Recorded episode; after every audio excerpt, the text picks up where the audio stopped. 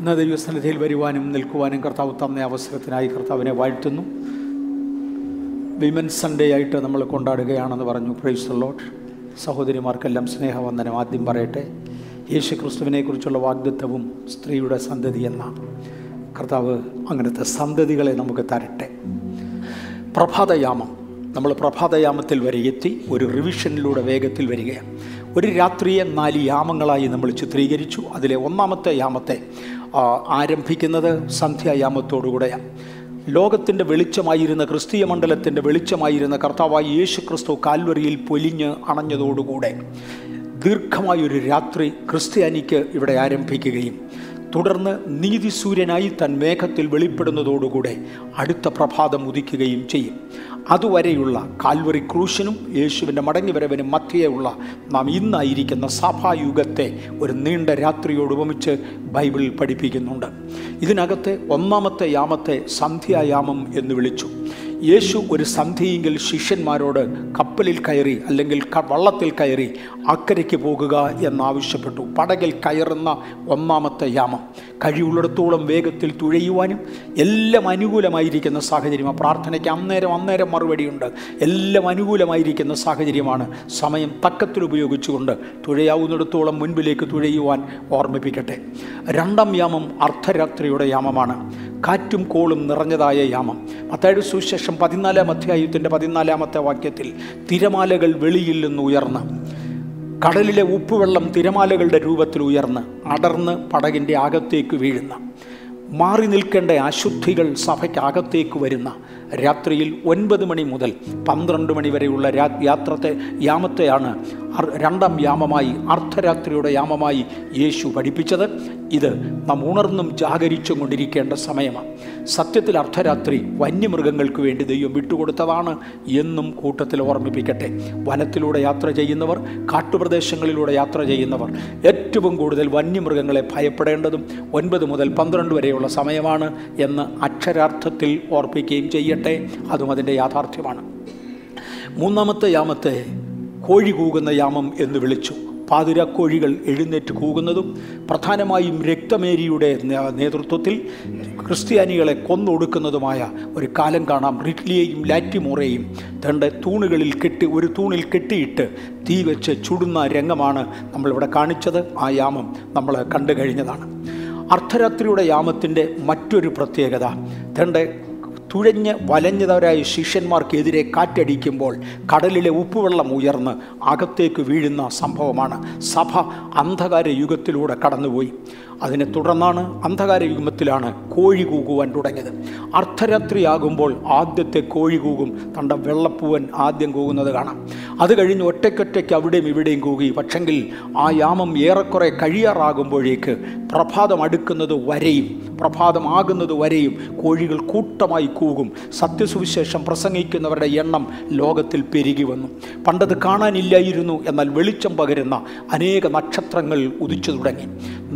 നവീകരണത്തിന്റെ ആരംഭത്തിങ്കൽ ഞാൻ മാർട്ടിൻ ലൂതറയാണ് ഇന്ന് തൊടുന്നത്. ഒരുപാട് പേരെ നമ്മൾ തൊട്ടു നമ്മൾ അവിടെ ക്രോസ് ചെയ്തതാണ്. മാർട്ടിൻ ലൂതറിന്റെ കാലത്ത് തൊണ്ണൂറ്റി അഞ്ച് സംശയങ്ങൾ അല്ലെങ്കിൽ തിയോളജിക്കൽ ചോദ്യങ്ങൾ അദ്ദേഹം എഴുതുകയും തന്റെ സ്ഥലത്തുണ്ടായിരുന്നതായ പള്ളിയുടെ കിഴക്കേ വാതിലിൽ അത് തറച്ചു വയ്ക്കുകയും ചെയ്തു. അന്നത്തെ സിസ്റ്റം അതായിരുന്നു ആയിരത്തി അഞ്ഞൂറ്റി പതിനേഴിൽ താൻ എഴുതിയതായ തൊണ്ണൂറ്റി അഞ്ച് വേദപുസ്തക വേദവിപരീത ഉപദേശങ്ങളെ ചോദ്യം ചെയ്യുന്ന ഖണ്ഡനങ്ങൾ തന്നെ എഴുതുകയും പരസ്യപ്പെടുത്തുകയും ചെയ്തത് ലോകവ്യാപകമായി ലോകത്തിൽ അടിച്ചിട്ടുള്ള ആത്മമണ്ഡലത്തിലെ ഏറ്റവും ശക്തിയേറിയ കൊടുങ്കാറ്റായി മാറുകയും ലോകം മുഴുവനും ആ കാറ്റിനകത്ത് വിറയ്ക്കുകയും ചെയ്തു. അതാണ് നവീകരണത്തിന്റെ ആ ശക്തിയേറിയ മൂവ് രക്തമോരിയുടെ കാലത്ത് തന്നെ കൊടും യാതനകൾ സഹി സഹിച്ചെങ്കിലും തളരാതെ സഭ മുന്നേറിയത് മുഖേന അനേക നക്ഷത്രങ്ങൾ ഉദിക്കുവാനും ഒരുപാട് ഒരുപാട് പ്രകാശം നമുക്ക് ലഭിക്കുവാനും ഇടയായി. ഇവിടം വരെ കഴിഞ്ഞ ആഴ്ചയിൽ നമ്മൾ ചിന്തിച്ചു. തുടർന്ന് പ്രഭാതയാമം പ്രകാശം വർദ്ധിച്ചു തുടങ്ങി. ഇടത്തുവശത്ത് ഇന്നലെ വരെ കാണിച്ച സംഭവങ്ങളുണ്ട്. കൂകുന്ന കോഴികൾ അടുത്തതും ചേർന്ന് തന്നെ വരുന്നു. പ്രഭാതയാമത്തിലേക്ക് നമ്മൾ മാറി. പ്രഭാത നക്ഷത്രങ്ങൾ ഉയരുവാൻ തുടങ്ങി. വെളിച്ചം ആകപ്പാടെ ഉദിക്കുവാൻ തുടങ്ങി. കിഴക്ക ചക്രവാളത്തിൽ നീതിസൂര്യന്റെ കിരണങ്ങൾ ഒന്നിനു പുറകെ ഒന്നായി വന്നുകൊണ്ടിരുന്നു. ആഗോള വ്യാപകമായി സഭ നവോദ്ധരിക്കപ്പെട്ടുകൊണ്ടിരുന്നു വിശ്വാസത്തിൽ ബലപ്പെട്ടിരുന്നു. പക്ഷെ നാം ഇവിടെയായി എന്ന് ഒന്നോട് ഉണരുന്നത് കൊള്ളാം. അന്ധകാരയുഗത്തിൽ സഭയിൽ കടന്നുകൂടിയ വാചകങ്ങളുടെ പെശക്. ലോകക്കാരെ പോലെ സംസാരിക്കുന്നവർ നമ്മുടെ ഇടയിലുണ്ട്. ഇന്നാര് വേറൊരു അന്യ മതത്തിൽ നിന്നും കൺവേർട്ടായി വന്നവനല്ലേ എന്ന് ചോദിക്കുന്ന ചോദ്യങ്ങൾക്ക് പലപ്പോഴും ഞാൻ മറുപടി പറഞ്ഞിട്ടുണ്ട്. അദ്ദേഹത്തിന്റെ വാചക ശൈലി കേട്ടിട്ട് കൺവേർട്ടായിട്ടില്ല എന്ന് ഉറപ്പാണ്. കാര്യം ക്രിസ്ത്യാനിക്ക് ആവശ്യമുള്ള സംസാര ശൈലിയില്ല പലരും പരിശുദ്ധാത്മാഭിഷേകം പ്രാപിച്ചവരാണ് അന്യഭാഷ പറയുന്ന കൂട്ടത്തിൽ ചീത്തയും പറയുന്നവരെ കണ്ടിട്ടുണ്ട്. നാം ഏത് യാമത്തിലാണ് യുഗത്തിലാണ് വെളിയിലത്തെ വെള്ളം നമ്മുടെ അകത്തുണ്ടോ? വസ്ത്രധാരണത്തിലും ഹെയർ സ്റ്റൈലിലും ഷേവിംഗ് സ്റ്റൈലിലും വരെ ശ്രദ്ധിക്കേണ്ടത് ശ്രദ്ധിക്കുവാൻ നാം മടങ്ങിവരവിന്റെ സമയത്താണ് നിൽക്കുന്നത് എന്ന് ഓർക്കാതെ ആ ലക്ഷണങ്ങൾ വരവിന്റെ ലക്ഷണങ്ങൾ അടുത്തു വരുന്നതോടുകൂടെ നമ്മളെ തന്നെ എത്രയധികം വിശുദ്ധ ജീവിതത്തിലേക്ക് നയിക്കണം എന്ന് മറക്കരുത്. വിശുദ്ധ പത്രോസപ്പോസ്തോലൻ പറയുന്ന ഒരു പദമുണ്ട് അതുകൊണ്ട് എത്രയധികം വിശുദ്ധ ജീവനവും ഭക്തിയും ഉള്ളവരായിരിക്കണം. ഭക്തിയും വിശുദ്ധ ജീവനവും രണ്ടും രണ്ടാം. ഭക്തിയും വിശുദ്ധ ജീവനവും ഉള്ളവരായിരിക്കണം. യാമങ്ങൾ മാറുന്നതനുസരിച്ച് നമ്മുടെ ജീവിതത്തെ ക്രമീകരിക്കാൻ കർത്താവ് നമുക്ക് കൃപ തരട്ടെ. നക്ഷത്രങ്ങളുടെ പ്രകാശം ഉദിച്ചുകൊണ്ടേയിരിക്കുകയാണ്. ഇനിയും സയൻസ് ഓഫ് ഹിസ് കമ്മിങ് യേശുവിന്റെ മടങ്ങിവരവിനെക്കുറിച്ച് ഇതിന്റെ ഒടുവിലാണ് നീതിസൂര്യൻ ഉദിക്കേണ്ടത്. ആ നീതിസൂര്യന്റെ ഉദിപ്പിനെക്കുറിച്ച് അല്ലെങ്കിൽ പ്രഭാതത്തെക്കുറിച്ച് യേശുവിന്റെ മടങ്ങിവരവിനെക്കുറിച്ച് ചില കാര്യങ്ങൾ പറയാൻ ആഗ്രഹിക്കുന്നു. പാസ്റ്റർ കെ വൈ ഗീവർഗീസിന്റെ പുസ്തകത്തിൽ നിന്നും തന്റെ സംസാരത്തിൽ നിന്നും ഒരു കോട്ടിംഗ് ഞാൻ ഇവിടെ വെച്ചിട്ടുണ്ട്. Most of the signs are for the glorious appearance യേശുക്രിസ്തുവിന്റെ മടങ്ങിവരവിനെ കുറിച്ചുള്ള ലക്ഷണങ്ങൾ മിക്കതും തന്നെ യേശുവിന്റെ പരസ്യവരവിനെ കുറിച്ചുള്ളതാണ് രഹസ്യവരവിനെക്കുറിച്ചുള്ളതില്ല. രഹസ്യവരവും പരസ്യവരവും നമ്മൾ വളരെ വിശദമായി എടുത്തതാണ്. മുഴുവൻ ഇനിയും കവർ ചെയ്യത്തില്ല. കാര്യം അതുപോലെ വിശദമായി ഞാൻ എടുത്തതാണ് അല്പമൊക്കെ തൊട്ടുപോകും. ആ പരസ്യവരവിന്റെ ലക്ഷണങ്ങളാണ് വിവരിച്ചിട്ടുള്ള ലക്ഷണങ്ങളൊക്കെ രഹസ്യവരവ് അതിന് മുൻപേ നടക്കണമെന്ന് മാത്രമേ ഉള്ളൂ. അതുകൊണ്ട് നാം ഏറെ ജാഗരണമുള്ളവരായിരിക്കണം എന്ന് മറക്കരുത്. Rapture can be any time any time before ഈ സഭായോഗം തീരുന്നതിന് മുമ്പേ ആകാം. നാളുകളായി ഭക്തന്മാരത് ആഗ്രഹിച്ചു. പത്രോസിന്റെ കാലം മുതൽ അത് ആഗ്രഹിച്ചു. എം എ വർഗീസിന്റെ കാലത്തും അത് ആഗ്രഹിക്കുന്നു. നിങ്ങളുടെ കാലത്ത് അത് ആഗ്രഹിക്കുന്നു. അടുത്തൊരു തലമുറ ഉണ്ടോ? നമുക്കറിഞ്ഞുകൂടാ. ഉണ്ടെങ്കിൽ അവരും ആഗ്രഹിക്കും. ഒരു ദിവസം വരും വരും വരും വരും വരും. യേശു വരും. നിശ്ചയം. വരവിന്റെ പ്രധാന ലക്ഷണങ്ങൾ. യേശു വരുമെന്നുള്ളത് വളരെ ഉറപ്പും നിശ്ചയവുമാണ്. വരവിന്റെ പ്രധാന ലക്ഷണങ്ങൾ. പൊളിറ്റിക്കൽ സയൻസ് ഞാനത് വിശദീകരിക്കുകയല്ല തൊട്ടുപോകയാണ് പൊളിറ്റിക്കൽ സയൻസ് രാഷ്ട്രീയമായ കാര്യങ്ങൾ സയന്റിഫിക് സയൻസ് ശാസ്ത്രീയമായ ലക്ഷണങ്ങൾ സ്പിരിച്വൽ സയൻസ് ആത്മീകമായ ലക്ഷണങ്ങൾ സയൻസിന്റെ സോഷ്യൽ ലൈഫ് സമൂഹ ജീവിതങ്ങൾക്കിടയിൽ നമ്മുടെ ഇടയിൽ സമൂഹ ജീവിതത്തിൽ വരുന്നതായ പ്രശ്നങ്ങൾ സൈൻ ഇൻ നേച്ചർ മനുഷ്യർ സ്വസ്നേഹികളും വമ്പ് പറയുന്നവരും അഹങ്കാരികളും അമ്മയപ്പന്മാരെ അനുസരിക്കാത്തവരും ഇതെല്ലാം സാമൂഹ്യ ജീവിതത്തിൽ വരുന്ന ലക്ഷണങ്ങളാണ്. സയൻസിന്റെ നേച്ചർ തന്റെ യുദ്ധ ഭൂകമ്പങ്ങളും ക്ഷാമങ്ങളും അവിടെ അവിടെ ഉണ്ടാകും ജലപ്രളയങ്ങൾ ഉണ്ടാകും. സയൻസ് ഓഫ് ഇസ്രയേൽ ഏറ്റവും ഉപരിയായി ഇസ്രയേലിൽ നടക്കേണ്ട പല രാഷ്ട്രീയമായ ചേഞ്ചുകളും ആത്മീയമായ ചേഞ്ചുകളും അവരുടെ ചേഞ്ചസിനെ കുറിച്ച് പറഞ്ഞു. യുദ്ധങ്ങൾ യുദ്ധശ്രുതികൾ ക്ഷാമങ്ങൾ യുദ്ധങ്ങളെക്കുറിച്ചുള്ള ശ്രുതി മാത്രമല്ല യുദ്ധങ്ങളെക്കുറിച്ചുള്ള റിപ്പോർട്ടുകൾ ഇതെല്ലാം വന്നുകൊണ്ടിരിക്കുക പെസ്റ്റലൈൻസ് പെസ്റ്റലൈൻസ് എന്നുള്ളത് യഥാർത്ഥത്തിൽ ഉപയോഗിച്ചിരിക്കുന്ന മൂലഭാഷയിൽ ഉപയോഗിച്ചിരിക്കുന്ന വാക്കിന്റെ സാക്ഷാലുള്ള അർത്ഥം കൊടും വ്യാധികൾ ലോകം മുഴുവനും വ്യാപരിക്കുന്നത്. ഇന്ന് കഴിഞ്ഞ അങ്ങോട്ട് കഴിഞ്ഞുകൊണ്ടിരിക്കുന്ന കൊറോണ ഇനിയും വരുമെന്ന് പേടിക്കുന്ന കൊറോണ അതിനൊരു ഒന്നാന്തരം ഉദാഹരണമാണ് പെസ്റ്റലൈൻ അതുപോലുള്ള മഹാവ്യാധികൾ ലോകത്തെ മുഴുവനും ബാധിക്കുന്നത് അത് വന്നുകൊണ്ടിരിക്കും. ഭൂകമ്പങ്ങൾ വന്നുകൊണ്ടിരിക്കും. സുനാമികൾ വന്നുകൊണ്ടിരിക്കും.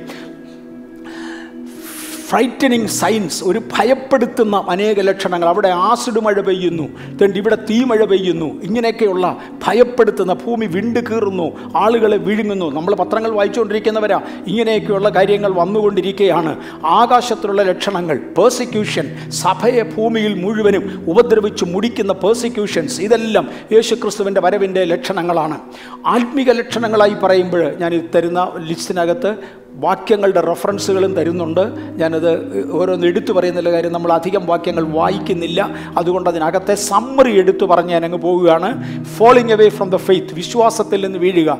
ഫോൾസ് ക്രിസ്തുക്കളല്ലാത്തവർ അന്യ അന്യരെഴുന്നേറ്റിട്ട് ഞാൻ ക്രിസ്തുവാണെന്ന് പറഞ്ഞ് ക്രിസ്തുവിന്റെ അപരനാമധേയം ധരിച്ച കള്ള ക്രിസ്തുക്കൾ എന്നാണ് ബൈബിൾ പറയുന്നത്. കള്ള ക്രിസ്തുക്കൾ. കള്ള ക്രിസ്തുക്കൾ എഴുന്നേൽക്കുമ്പോൾ പ്രവാചകന്മാരും മാറത്തില്ല. കൃത്യം കള്ളപ്രവാചകന്മാരും എഴുന്നേക്കും കർത്താവ് കൊടുക്കാത്ത ആലോചനകൾ വിളിച്ചു പറയുന്ന പുള്ളികൾ. റിബലിയസ് ജനറേഷൻ മറുതലിക്കുന്ന ഒരു തലമുറ പറഞ്ഞാൽ കേൾക്കാത്ത ഒരു തലമുറ.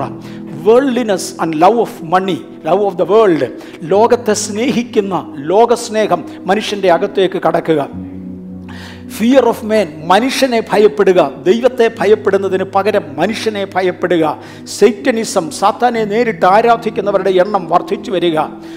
ഓക്കെ മെറ്റീരിയലൈസേഷൻ ലോകത്തിന് വേണ്ടി മാത്രം ജീവിക്കുക. വസ്തുവകകൾ സമ്പാദിക്കുവാൻ ധനം സമ്പാദിക്കുവാൻ വേണ്ടി ആത്മീയത്തെ മറപിടിക്കുക. സെക്ഷൽ ഇമ്മോറാലിറ്റി കുഞ്ഞുങ്ങൾക്ക് മുതൽ ഇങ്ങോട്ട് അറിയാം വിശദീകരിക്കേണ്ട കാര്യമില്ല.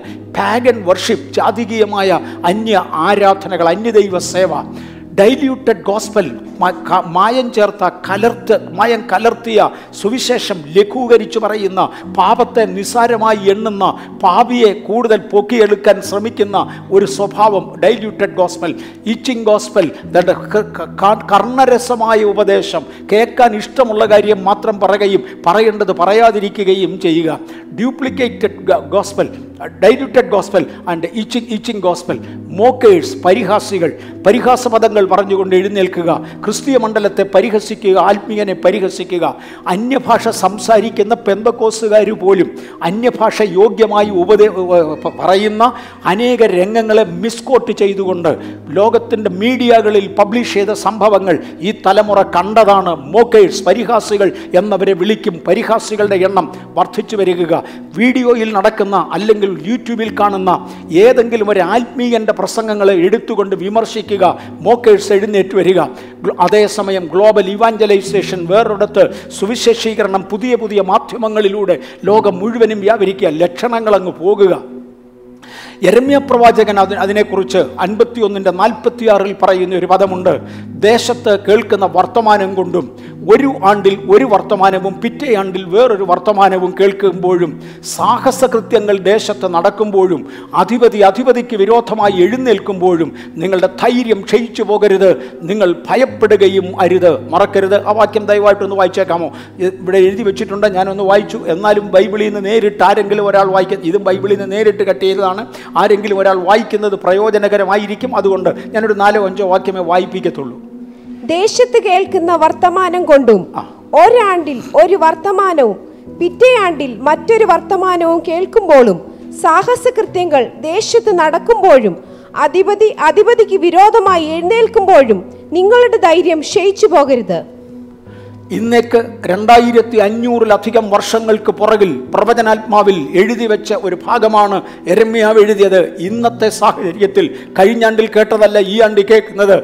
അതിന്റെ മുമ്പിലത്തെ ആണ്ടിൽ കേട്ടതല്ല കഴിഞ്ഞ ആണ്ടിൽ കേട്ടത്. ആറ് ആണ്ടുതോറും വർഷം തോറും സാഹചര്യങ്ങൾ മാറി മാറി പുതിയ പുതിയ വാർത്തകൾ മനുഷ്യന് പ്രതീക്ഷിക്കാൻ കഴിയാത്തത് വരുമ്പോൾ അധിപതികൾ അധിപതികൾക്ക് വിരോധമായി എഴുന്നേൽക്കുമ്പോൾ ഞാൻ റഷ്യ യുക്രൈൻ യുദ്ധത്തെ ഒന്ന് തൊടും. അന്നേരം നമുക്കത് അല്പം കൂടെ മനസ്സിലാകും. ദൈവ ദൈവത്തിന് ഇതിന്റെയൊക്കെ പുറകിൽ ഒരു ഉദ്ദേശമുണ്ട്. ഇങ്ങനെ അധിപതി അധിപതിക്ക് വിരോധമായി എഴുന്നേൽക്കുമ്പോൾ ധൈര്യം പോകരുത്. ലോകവ്യാപകമായി എന്നെ ശ്രദ്ധിക്കുന്ന പലരും ഇന്നത്തെ വല്ലാത്ത പരിതസ്ഥിതിയുടെ മുമ്പിൽ ദുഃഖിക്കുന്നവരുണ്ട്. ഞാനും ദുഃഖിക്കുന്നു. പക്ഷെ നമ്മുടെ ധൈര്യം പോകരുത്. ഇതിനപ്പുറത്ത് നമ്മെ നയിക്കുന്ന ഒരു ദൈവമുണ്ട് എന്ന് മറക്കരുത്. ഇതെല്ലാം കൂടെ ചേർന്ന അനേക ലക്ഷണങ്ങൾ. ഞാൻ ഒത്തിരി ലക്ഷണങ്ങൾ പറഞ്ഞു. പത്തിരുപത്തഞ്ച് ലക്ഷണങ്ങൾ ഞാൻ എല്ലാം കൂടെ തൊട്ടു. ഇതെല്ലാം കൂടെ കൂടെ നടക്കുന്നതാ. ഇതെല്ലാം പണ്ട് മുതലേ ഉള്ളതാ. എല്ലാ നൂറ്റാണ്ടിലും മതപീഡയുണ്ട്. എല്ലാ കാലഘട്ടങ്ങളിലും ക്ഷാമങ്ങളുണ്ട്. എന്നും യുദ്ധങ്ങളുണ്ട്. പിന്നെ എന്തോ ഇതിനെക്കുറിച്ച് എടുത്തു പറയാനുള്ളത് പത്രോസിന്റെ കാലം മുതൽ ഇങ്ങനല്ലേ?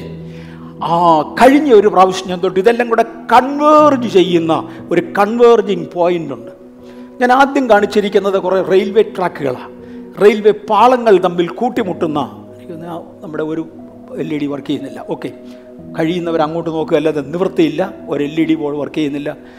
I do know what happen ആദ്യമേ കാണിച്ചിരിക്കുന്നത് കുറേ റെയിൽ പാളങ്ങളാണ് റെയിൽ പാളങ്ങൾ രണ്ടെണ്ണം തുല്യ അകലത്തിൽ പോകാറുണ്ട്. പക്ഷേ അറ്റ് കൺവേർജിങ് പോയിന്റ്സ് കൂട്ടിമുട്ടുന്ന ചില സ്ഥലങ്ങളിൽ അവയുടെ ആകൃതിക്ക് വ്യത്യാസം വരും. അവ ഒരുമിച്ച് കൂട്ടിമുട്ടും. വലത്തുവശത്ത് ഞാൻ കാണിച്ചിരിക്കുന്നത് കുറേ ഡോട്ടുകൾ കൊണ്ട് മാത്രം മറ്റുദ്ദേശങ്ങൾക്ക് വേണ്ടി പബ്ലിഷ് ചെയ്തതാണ് ഡോട്ടുകൾ കൊണ്ട് മാത്രം വരച്ചിരിക്കുന്ന കുറേ ലൈനുകളാണ് ആ ലൈനുകളെല്ലാം കൂടെ ചേർന്ന് ഒരു സെൻട്രൽ പോയിന്റിൽ വന്ന് മുട്ടുന്നത് കാണാം. ഒന്നോ രണ്ടോ നാലോ അഞ്ചോ ലക്ഷണങ്ങൾ ഒരിടത്ത് നടന്നുവെന്ന് പറഞ്ഞതുകൊണ്ടായില്ല. ഈ ലക്ഷണങ്ങൾ എല്ലാം കൂടെ ഒരുമിച്ച് വന്ന് കൂട്ടിമുട്ടുന്ന രണ്ടായിരത്തി ഇരുപത്തിരണ്ട് പോലൊരു കാലം. എനിക്ക് തോന്നുന്നത് അങ്ങനെ പറയുമ്പോൾ മനസ്സിലാവും. യുദ്ധം പണ്ട് മുതലേ ഉള്ളതാ. ക്ഷാമം പണ്ട് മുതലേ ഉള്ളതാ. ഭൂകമ്പങ്ങൾ പണ്ട് മുതലേ ഉള്ളതാ. പക്ഷേ ഇവയുടെ ആകത്തുക എല്ലാം കൂടെ ഒന്നിച്ചു വന്ന് കൂട്ടിമുട്ടുന്ന കൺവേർജിങ് പോയിന്റ് അനേക ലക്ഷണങ്ങൾ ഒരുമിച്ച് കൂടുന്ന ഒരു പോയിന്റ് ഒരു സമയമാണ് നാം വന്നിരിക്കുന്നത്. ഇത് യേശുവിന്റെ വരവിന്റെ ലക്ഷണങ്ങളുടെ പ്രധാന ഭാഗമാണ് the converging point converging point ഒന്ന് മനസ്സിലാക്കാൻ വേണ്ടി പ്രകാശത്തിന്റെ ഒരു ഒരു ഒരു ഒരു രണ്ട് മൂന്ന് പ്രകാശരശ്മികൾ അല്ലെങ്കിൽ നാലഞ്ച് പ്രകാശരശ്മികൾ ഒരു ലെൻസിലൂടെ കൊണ്ടുവന്ന് കൂട്ടിമുട്ടിക്കുന്ന പള്ളിക്കുടുത്തി പോയ പിള്ളേർക്ക് എല്ലാം അറിയാവുന്നതാണ് നിങ്ങളുടെ പഴയ പാഠങ്ങളൊന്ന് ഓർപ്പിച്ചുകൊണ്ട് പയ്യെ ഞാൻ ഇങ്ങോട്ട് ഒരു ലെൻസിനകത്തൂടെ പലയിടത്തു നിന്ന് വരുന്ന രശ്മികളെ ഒരുമിച്ച് കൊണ്ട് ചേർക്കും. ഈ ലക്ഷണങ്ങൾ ബൈബിളിൽ നമ്മൾ കണ്ട ക്രിസ്തുവിന്റെ വരവിന്റെ ലക്ഷണങ്ങൾ ഒരുമിച്ച് കൊണ്ടിരുന്നത് എന്തിനാ അങ്ങനെ കൊണ്ട് ചേർക്കുന്നതെന്നറിയാമോ? ഒരു ക്ലിയർ സൈറ്റ് കിട്ടാൻ വേണ്ടിയാണ് എന്തെങ്കിലും ഒരു വസ്തുവിനെ വ്യക്തമായി കാണണമെങ്കിൽ വളരെ അടുത്തുള്ളതിനെ കാണാൻ വേണ്ടി ഇതൊന്നും വേണ്ട. മലയാളത്തിലൊരു പഴഞ്ചൊല്ലുണ്ട് കയ്യേൽ പുണ്ണിന് കൈ കണ്ണാടി വേണ്ട എന്റെ കണ്ണാടിയുടെ കാര്യമല്ല. മുഖത്ത് എവിടെയെങ്കിലും ഒരു പാട് വന്നാൽ മുഖം നോക്കുന്ന കണ്ണാടിയുടെ അടുക്ക പോയി നോക്കും. അകലെ എന്തെങ്കിലും ഒന്ന് കാണണമെങ്കിൽ ടെലസ്കോപ്പിന്റെ ടെലിസ്കോപ്പിന്റെ കണ്ണാടി ഉപയോഗിക്കും. ഈ കണ്ണാടിയുടെ ഒന്നും ആവശ്യമില്ല. കയ്യേലൊരു പുണ്ണ് വന്നാൽ അത് നേരിട്ട് കാണാം. തൊട്ടാലും അറിയാം. തൊട്ടില്ലേലും അറിയാം. അനുഭവിച്ചറിയാം. എന്നാൽ അല്പം ദൂരെയുള്ള ഒരു വസ്തുവിനെ വ്യക്തമായി കാണണമെങ്കിൽ അവിടുന്ന് വരുന്ന രശ്മികളെ കൺവേർജ് ചെയ്ത് നമ്മുടെ കണ്ണിൽ കൊണ്ടുവന്നേ പറ്റത്തുള്ളൂ. അതിനെ ഫോക്കൽ പോയിന്റ് എന്ന് വിളിക്കും. ലക്ഷണങ്ങളുടെ ഫോക്കൽ പോയിന്റിൽ നിന്ന് കൊണ്ട് നോക്കിയാൽ മനസ്സിലാകുന്നുണ്ടല്ലോ ഇത്? കഴിയുന്ന എല്ലാവരെയും അങ്ങേയറ്റം ഇത് മനസ്സിലാക്കാൻ വേണ്ടിയാണ് ഞാൻ ഇതുപോലെ മെനക്കെട്ടത് എടുക്കുന്നത്. അങ്ങ് അകലെ സംഭവിക്കേണ്ട കാര്യങ്ങൾ ക്രിസ്തുവിന്റെ വരവിങ്കൽ സംഭവിക്കേണ്ട കാര്യങ്ങൾ ആയിരമായിരം വർഷങ്ങൾക്ക് പുറകിൽ നിന്ന് കാണണമെങ്കിൽ വന്നിരിക്കുന്ന ഓരോ ലക്ഷണങ്ങളും രശ്മികളായി പരിഗണിച്ച് അവയെ ഒന്നിച്ചൊന്ന് കൺവേർജ് ചെയ്ത് അവിടെ നിന്ന് നോക്കാമെങ്കിൽ അല്ലെങ്കിൽ ഇന്ന് ചിന്തിക്കുന്നത് പോലെ ഒന്ന് ചിന്തിക്കാമെങ്കിൽ വരവിന്റെ ലക്ഷണങ്ങൾ ഒത്തിരിയും കൂടെ വ്യക്തമാകുന്നതായി കാണാം. ഞാൻ ഒരല്പം കൂടെ താഴോട്ടിറങ്ങാൻ പോകുകയാണ്. ഒരു വേവ് ഫോമാണ് കാണുന്നതെങ്കിലോ? ഒരു വേവ് ഫോമാണ് കാണേണ്ടതെങ്കിൽ തന്റെ പല വേവുകൾ ഒരുമിച്ച് കൺവേർജ് ചെയ്ത് ഒരു ഫോക്കൽ പോയിന്റിൽ കൊണ്ട് നിങ്ങൾക്കറിയാം അതുകൊണ്ട് ഒന്നും മനസ്സിലാകത്തില്ലെന്ന് അതുകൊണ്ടും കാര്യമായിട്ടൊന്നും മനസ്സിലാകത്തില്ല. അത് മനസ്സിലാക്കണമെങ്കിൽ അല്ലെങ്കിൽ അതുപോലുള്ള കോംപ്ലക്സ് ആയ കാര്യങ്ങൾ മനസ്സിലാക്കണമെങ്കിൽ അതിന് ഒരു പ്രിസം കൂടെ വേണം. ഒരു പ്രിസത്തിനകത്തൂടെ ഒരൊറ്റ രശ്മി ഒരു സൂര്യന്റെ ഒരൊറ്റ രശ്മി കടത്തി വിട്ടാൽ അതിനെ ഏഴായി വിഭജിച്ചു തരും. വിബ്ജിയോറൊക്കെ ഒത്തിരി പേർക്ക് അറിയാവുന്നതാണ്. അതിനെ ഏഴായി വിഭജിച്ചു തരും. ഒന്നിച്ചു വരുന്ന വേവ് ഫോംസിനെ ഒന്ന് പലതായി കാണണമെങ്കിൽ വ്യക്തമായി മനസ്സിലാക്കണമെങ്കിൽ ഒന്ന് ഒരു പ്രസത്തിനകത്തൂടെ കടത്തിവിട്ട് അതിനെ ഒന്ന് വികസിപ്പിച്ചെടുക്കുക. അങ്ങനെ ഒന്ന് വിശദീകരിച്ച ശേഷം വീണ്ടും അതിനെ കൺവേർ ചെയ്യുക. അന്നേരം മനസ്സിലാകും എന്തവാണ് അപ്പുറത്ത് സംഭവിക്കുന്നത്. ഞാനും ഇന്ന് ചില ലക്ഷണങ്ങളെടുത്ത് ഒന്ന് വിശദീകരിച്ച് കുഞ്ഞെ ഒരു റേ ഇങ്ങോട്ട് വന്നതുകൊണ്ട് അതിനകത്ത് എന്തൊക്കെയുണ്ടെന്ന് മനസ്സിലാകത്തിൽ എത്ര നിറങ്ങളുണ്ടെന്ന് ഒരു പിടിയും കിട്ടത്തില്ല.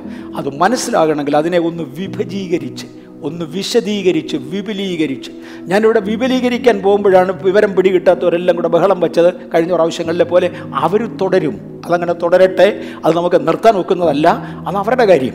പക്ഷേ ദൈവവചനത്തിന്റെ ആഴത്തിലേക്ക് ഇറങ്ങി മനസ്സിലാക്കുവാൻ നമ്മൾ ആഴങ്ങളിലേക്ക് പോകാൻ പോകുകയാണ്. ഓരോ സംഭവങ്ങളുടെ അകത്ത് നടക്കുന്നത് എന്ത് എന്ന് മനസ്സിലാകണമെങ്കിൽ അതിനെ ഒന്ന് വിശദീകരിക്കണം. വിശദീകരിച്ച് വ്യക്തത വന്ന ശേഷം വീണ്ടും അതിനെ ഒരുമിച്ച് കൊണ്ടുവന്നാൽ ദൂരെയുള്ള കാര്യങ്ങളെ മനസ്സിലാക്കുവാനായി കഴിയും. The second coming of Christ യേശു ക്രിസ്തുവിന്റെ മടങ്ങിവരവിനെയാണ് തൊടുന്നത്. ഇതുപോലെ വിശദീകരിക്കാനാണ് താല്പര്യപ്പെടുന്നത്. Bible speak about the second coming. യേശുക്രിസ്തുവിന്റെ മടങ്ങി വരവിനെ കുറിച്ച് തിരുവചനം പറയുന്നുണ്ട്. ബൈബിളിന്റെ പ്രധാന സന്ദേശങ്ങളിൽ ഒന്ന് യേശുക്രിസ്തുവിന്റെ മടങ്ങി വരവാണ് മുന്നൂറ്റി തൊണ്ണൂറ് കോടി പുസ്തകങ്ങൾ വിറ്റഴിഞ്ഞതാണ് ബൈബിൾ. ബൈബിളിനെ ദി ബുക്ക് എന്നൊക്കെയാണ് വിളിക്കുന്നത്. The book. അങ്ങനെ വരുവാനുള്ള കാരണം ഇതിന്റെ മുന്നൂറ്റി തൊണ്ണൂറ് കോടി കോപ്പികൾ വിറ്റഴിഞ്ഞ് കഴിഞ്ഞു. ബൈബിളിന്റെ അത്രയും വിൽക്കപ്പെട്ട പുസ്തകങ്ങൾ പ്രപഞ്ച ചരിത്രത്തിൽ മറ്റില്ല. ഭൂമി ഭൂലോക ചരിത്രത്തിൽ വേറെ ഇല്ല. പ്രപഞ്ചത്തിന്റെ വേറെ ഏതെങ്കിലും ഭാഗത്ത് പുസ്തകം ഉണ്ടോ എന്നും എനിക്ക് അറിഞ്ഞുകൂടാ ദൈവത്തിന്റെ പുസ്തകം എന്നൊക്കെ പറയുന്നത് അലങ്കാര ഭാഷയാണോ? സത്യമായി എവിടെ പുസ്തകം ഉണ്ടോ? I don't know. എനിക്ക് അറിഞ്ഞുകൂടാ അറിയാൻ വയ്യാത്തതിനെ എങ്ങനെ കമന്റ് ചെയ്യും? എനിവേ ബൈബിൾ ഭൂമിയിൽ മുന്നൂറ്റി തൊണ്ണൂറ് കോടിയാണ് വിറ്റിരിക്കുന്നത്. ഇരുന്നൂറ് കോടിയിലധികം ആളുകൾ അത് വിശ്വസിക്കുന്നു. വിറ്റ കൊണ്ട് വാങ്ങിയവരെല്ലാം വിശ്വസിക്കുന്നു എന്നല്ല ഇരുന്നൂറ് കോടിയിലധികം ആളുകൾ ബൈബിൾ വിശ്വസിക്കുന്നു. പഴയ നിയമ പുസ്തകങ്ങളിൽ ആയിരത്തി അഞ്ഞൂറ്റി ഇരുപത്തി ഏഴ് പ്രാവശ്യം യേശുവിന്റെ മടങ്ങിവരവിനെ കുറിച്ച് എഴുതിയിട്ടുണ്ട്. റിപ്പീറ്റ് ആയിരത്തി അഞ്ഞൂറ്റി ഇരുപത്തിയേഴ് പ്രാവശ്യം പഴയ നിയമ പുസ്തകങ്ങളിൽ പ്രവചനമുണ്ടെന്ന് പറഞ്ഞ് അങ്ങ് വിടുകല്ല ഞാൻ അതിനെ ഒരു പ്രിസമാറ്റിക് വേയിലൂടെ കൊണ്ടുവരികയാണ്. എത്ര പ്രാവശ്യം പഴയ നിയമത്തിൽ പറയുന്നുണ്ട്. പുതിയ നിയമത്തിൽ ആയിരത്തി എണ്ണൂറ്റി നാൽപ്പത്തി അഞ്ച് പ്രാവശ്യം യേശുവിന്റെ മടങ്ങിവരവിനെ കുറിച്ച് പ്രത്യക്ഷമോ പരോക്ഷമായ സൂചനകളുണ്ട്. ബി സി നാലായിരത്തിൽ ബി സി നാലായിരത്തിൽ ഇന്നേക്ക് ആറായിരം വർഷങ്ങൾക്ക് പുറകിൽ പഴയ നിയമത്തിന്റെ ആദ്യത്തെ പ്രവാചകനായിരുന്ന ഹാനൂക്ക് ഇതാ കർത്താവ് എല്ലാവരെയും ന്യായം വിധിപ്പാനായി വരുന്നു എന്ന് പ്രവചിച്ച പ്രവചനം മുതൽ. പഴയ നിയമത്തിൽ ബി സി ആയിരത്തി അഞ്ഞൂറിൽ തൊണ്ണൂറാം സങ്കീർത്തനത്തിൽ മോശ തരുന്ന യഹോവയെ മടങ്ങി വരണമേ എത്രത്തോളം താമസം എന്ന് ചോദിക്കുന്ന പ്രസ്താവന മുതൽ ബി സി അറുന്നൂറിൽ യശയ്യ പ്രവാചകൻ യശയ്യാവ് ഇരുപത്തിയഞ്ചിന്റെ എട്ടിൽ അവർ മരണത്തെ സദാ അവൻ മരണത്തെ സദാകാലത്തേക്കും നീക്കിക്കളയും. ഹോവയായ കർത്താവ് സകല മുഖങ്ങളിൽ നിന്ന് കണ്ണുനീർ തുടയ്ക്കുകയും തന്റെ ജനത്തിന്റെ നിന്നയൊക്കെ സർവഭൂമിയിൽ നിന്നും നീക്കിക്കളകയും ചെന്ന് എഴുതിയിരിക്കുന്ന ഭാഗം മുതൽ ബി സി അഞ്ഞൂറിൽ സഖരിയ പ്രവാചകൻ സഖരിയാവ് പതിനാലിന്റെ നാലിൽ അന്നാളിൽ അവന്റെ കാൽ എരിശിലേമിനരികെ കിഴക്കുള്ള ഒലിവുമലയിൽ നിൽക്കുമെന്നും ഒലിവുമല രണ്ടായി പിരിഞ്ഞു പോകുമെന്നും പറഞ്ഞിരിക്കുന്ന ഭാഗത്തൂടെ കയറി. മലക്കിയുടെ പുസ്തകം നാലായി നാനൂറ് വർഷത്തിന് പുറകിൽ എഴുതിയത് ബി സി നാനൂറിൽ എഴുതിയത്. ഒന്നുകൂടെ ആവർത്തിക്കാം. ബി സി നാനൂറ് വർഷങ്ങൾ പുറകിലാണ് പഴയ നിയമത്തിലെ ഒടുവിലത്തെ പ്രവചനം. നാലായിരം വർഷങ്ങൾക്ക് പുറകിലാണ് ബി സി ബി സി നാലായിരത്തിലാണ് ആദ്യത്തെ പ്രവചനം. യേശുവിന്റെ മടങ്ങിവരവിനെ കുറിച്ച് ഒടുവിലത്തെ പ്രവചനം ബി സി നാനൂറിലാണ്. ഇതുപോലെ നീണ്ട കാലഘട്ടങ്ങളിലെ പ്രവാചകന്മാരുടെ പ്രവചനം പഴയ നിയമത്തിൽ അനേക തവണ ആവർത്തിച്ചിരിക്കുന്നത് യേശുവിന്റെ മടങ്ങിവരവിനെ കുറിച്ചാണ് യേശു വരും നിശ്ചയം. പുതിയ നിയമത്തിൽ യേശുക്രിസ്തു തന്നെ തന്റെ മടങ്ങിവരവിനെ കുറിച്ച് പറഞ്ഞു. യോഹന്നാൻ പതിനാലിന്റെ ഇരുപത്തിയെട്ടിൽ ഞാൻ പോകുകയും നിങ്ങളുടെ അടുക്കൽ മടങ്ങി വരികയും ചെയ്യും. വെളിപ്പാട് പുസ്തകം മൂന്നിന്റെ മൂന്നിൽ ഞാൻ കള്ളനെ പോലെ വരും. ഏത് നാഴികയ്ക്ക് നിന്റെ മേൽ വരുമെന്ന് നീ അറിയുന്നില്ല. വെളിപ്പാട് പതിനാറിന്റെ പതിനഞ്ചിൽ ഇങ്ങനെ അനേക ഭാഗങ്ങളിൽ യേശു തന്നെ താൻ മടങ്ങി വരും എന്ന് വ്യക്തമായി പ്രസ്താവിച്ചിട്ടുണ്ട്. സ്വർഗത്തിലെ ദൂതന്മാർ അപ്പസ്തോല പ്രവൃത്തികളുടെ പുസ്തകം ഒന്നാം അധ്യായത്തിന്റെ പതിനൊന്നാമത്തെ വാക്യത്തിൽ സ്വർഗത്തിൽ നിന്ന് രണ്ട് ദൂതന്മാർ യേശുവിന്റെ സ്വർഗാരോഹണ സമയത്ത് ഇറങ്ങി വന്നു. അവിടെ വന്നു നിൽക്കുന്ന തന്റെ ശിഷ്യന്മാരോട് ഹേ ഗലീല പുരുഷന്മാരെ നിങ്ങൾ ആകാശത്തേക്ക് നോക്കി നിൽക്കുന്നത് എന്ത്? നിങ്ങളെ വിട്ട് സ്വർഗാരോഹണം ചെയ്ത ഈ യേശുവിനെ പോകുന്നവനായി നിങ്ങൾ കണ്ടതുപോലെ അദ്ദേഹം മടങ്ങി വരും എന്ന് എടുത്തു പറഞ്ഞു രണ്ട് ദൂതന്മാർ. ഞാൻ ഇവിടെ ഒരു കമന്റ് പറയാൻ ആഗ്രഹിക്കുന്നു. ഇത് പറയുന്നിടത്ത് എടുത്തു പറയുന്നതിൽ എനിക്ക് സന്തോഷമുണ്ട്. യേശുവിന്റെ ഒന്നാം വരവിനെക്കുറിച്ച് ഒറ്റ ദൂതനെ സാക്ഷ്യം പറഞ്ഞിട്ടുള്ളൂ. യേശുവിന്റെ ഒന്നാം വരവിനെക്കുറിച്ച് ഹെബ്രിയേൽ എന്ന് പറയുന്ന ദൂതൻ വന്ന് മറിയ എന്ന ഒരു പെൺകുട്ടിയോട് യേശുവിന്റെ ജനനത്തെക്കുറിച്ച് വിളിച്ചു പറഞ്ഞു ഒന്നാം വരവിനെക്കുറിച്ച് പറഞ്ഞു ഒരു ദൂതൻ. പക്ഷേ സംഭവം ചരിത്രത്തെ രണ്ടായി തിരിച്ചു. ഒന്നുകൂടെ ആവർത്തിക്കാം ആ ചരിത്രം യേശുവിന്റെ ജനനം ചരിത്രത്തെ ബി സി എന്നും എ ഡി എന്നും രണ്ടായി തിരിച്ചു. ഒറ്റ ദൂതൻ ഹെബ്രിയയിൽ വന്ന് ഒറ്റ വ്യക്തിയോട് മറിയയോട് പറഞ്ഞ ഒരു ദൂതാണ്. ഇത് അനേക ദൂതുകളുടെ നിവൃത്തീകരണമാണ് വന്ന് വന്ന് പറഞ്ഞ ആ ഒരു ദൂത് ചരിത്രത്തെ എ ഡി എന്നും ബി സി എന്നും രണ്ടായി തിരിച്ചു. ഇവിടത്തെ രണ്ട് ദൂതന്മാർ ഒരുമിച്ച് വന്നാണ് പറഞ്ഞത്. ആ സംഭവം നടക്കുന്നതോടെ എന്താ വരുന്നതെന്നറിയാമോ? ഇന്നുള്ള ചരിത്രം തീരും. ഇന്നുള്ള ചരിത്രം തീരും. ഈ ഭൂമി കഴിഞ്ഞു ഈ യുഗം കഴിഞ്ഞു ഇന്നുള്ള ചരിത്രം തീർന്നുകൊണ്ട് അടുത്തൊരു യുഗം ആരംഭിക്കുവാൻ വേറൊരു ചരിത്രം ആരംഭിക്കുവാൻ ഉണ്ടാകുന്ന മഹാസംഭവമാണത്. രണ്ട് ദൂതന്മാർ ഒരുമിച്ച് വന്നിത് പറഞ്ഞു. ദൂതന്മാർ അതിനെക്കുറിച്ച് പറഞ്ഞു. പൗലുസ് അപ്പോസ്തോലന്മാരുടെ കൂട്ടത്തിൽ പ്രമാണിയായി കാണുന്നത് പൗലുസ് അപ്പോസ്തോലനെയാണ് പത്രോസും അതുപോലെ തന്നെയാണ്. അല്ലെന്നല്ല.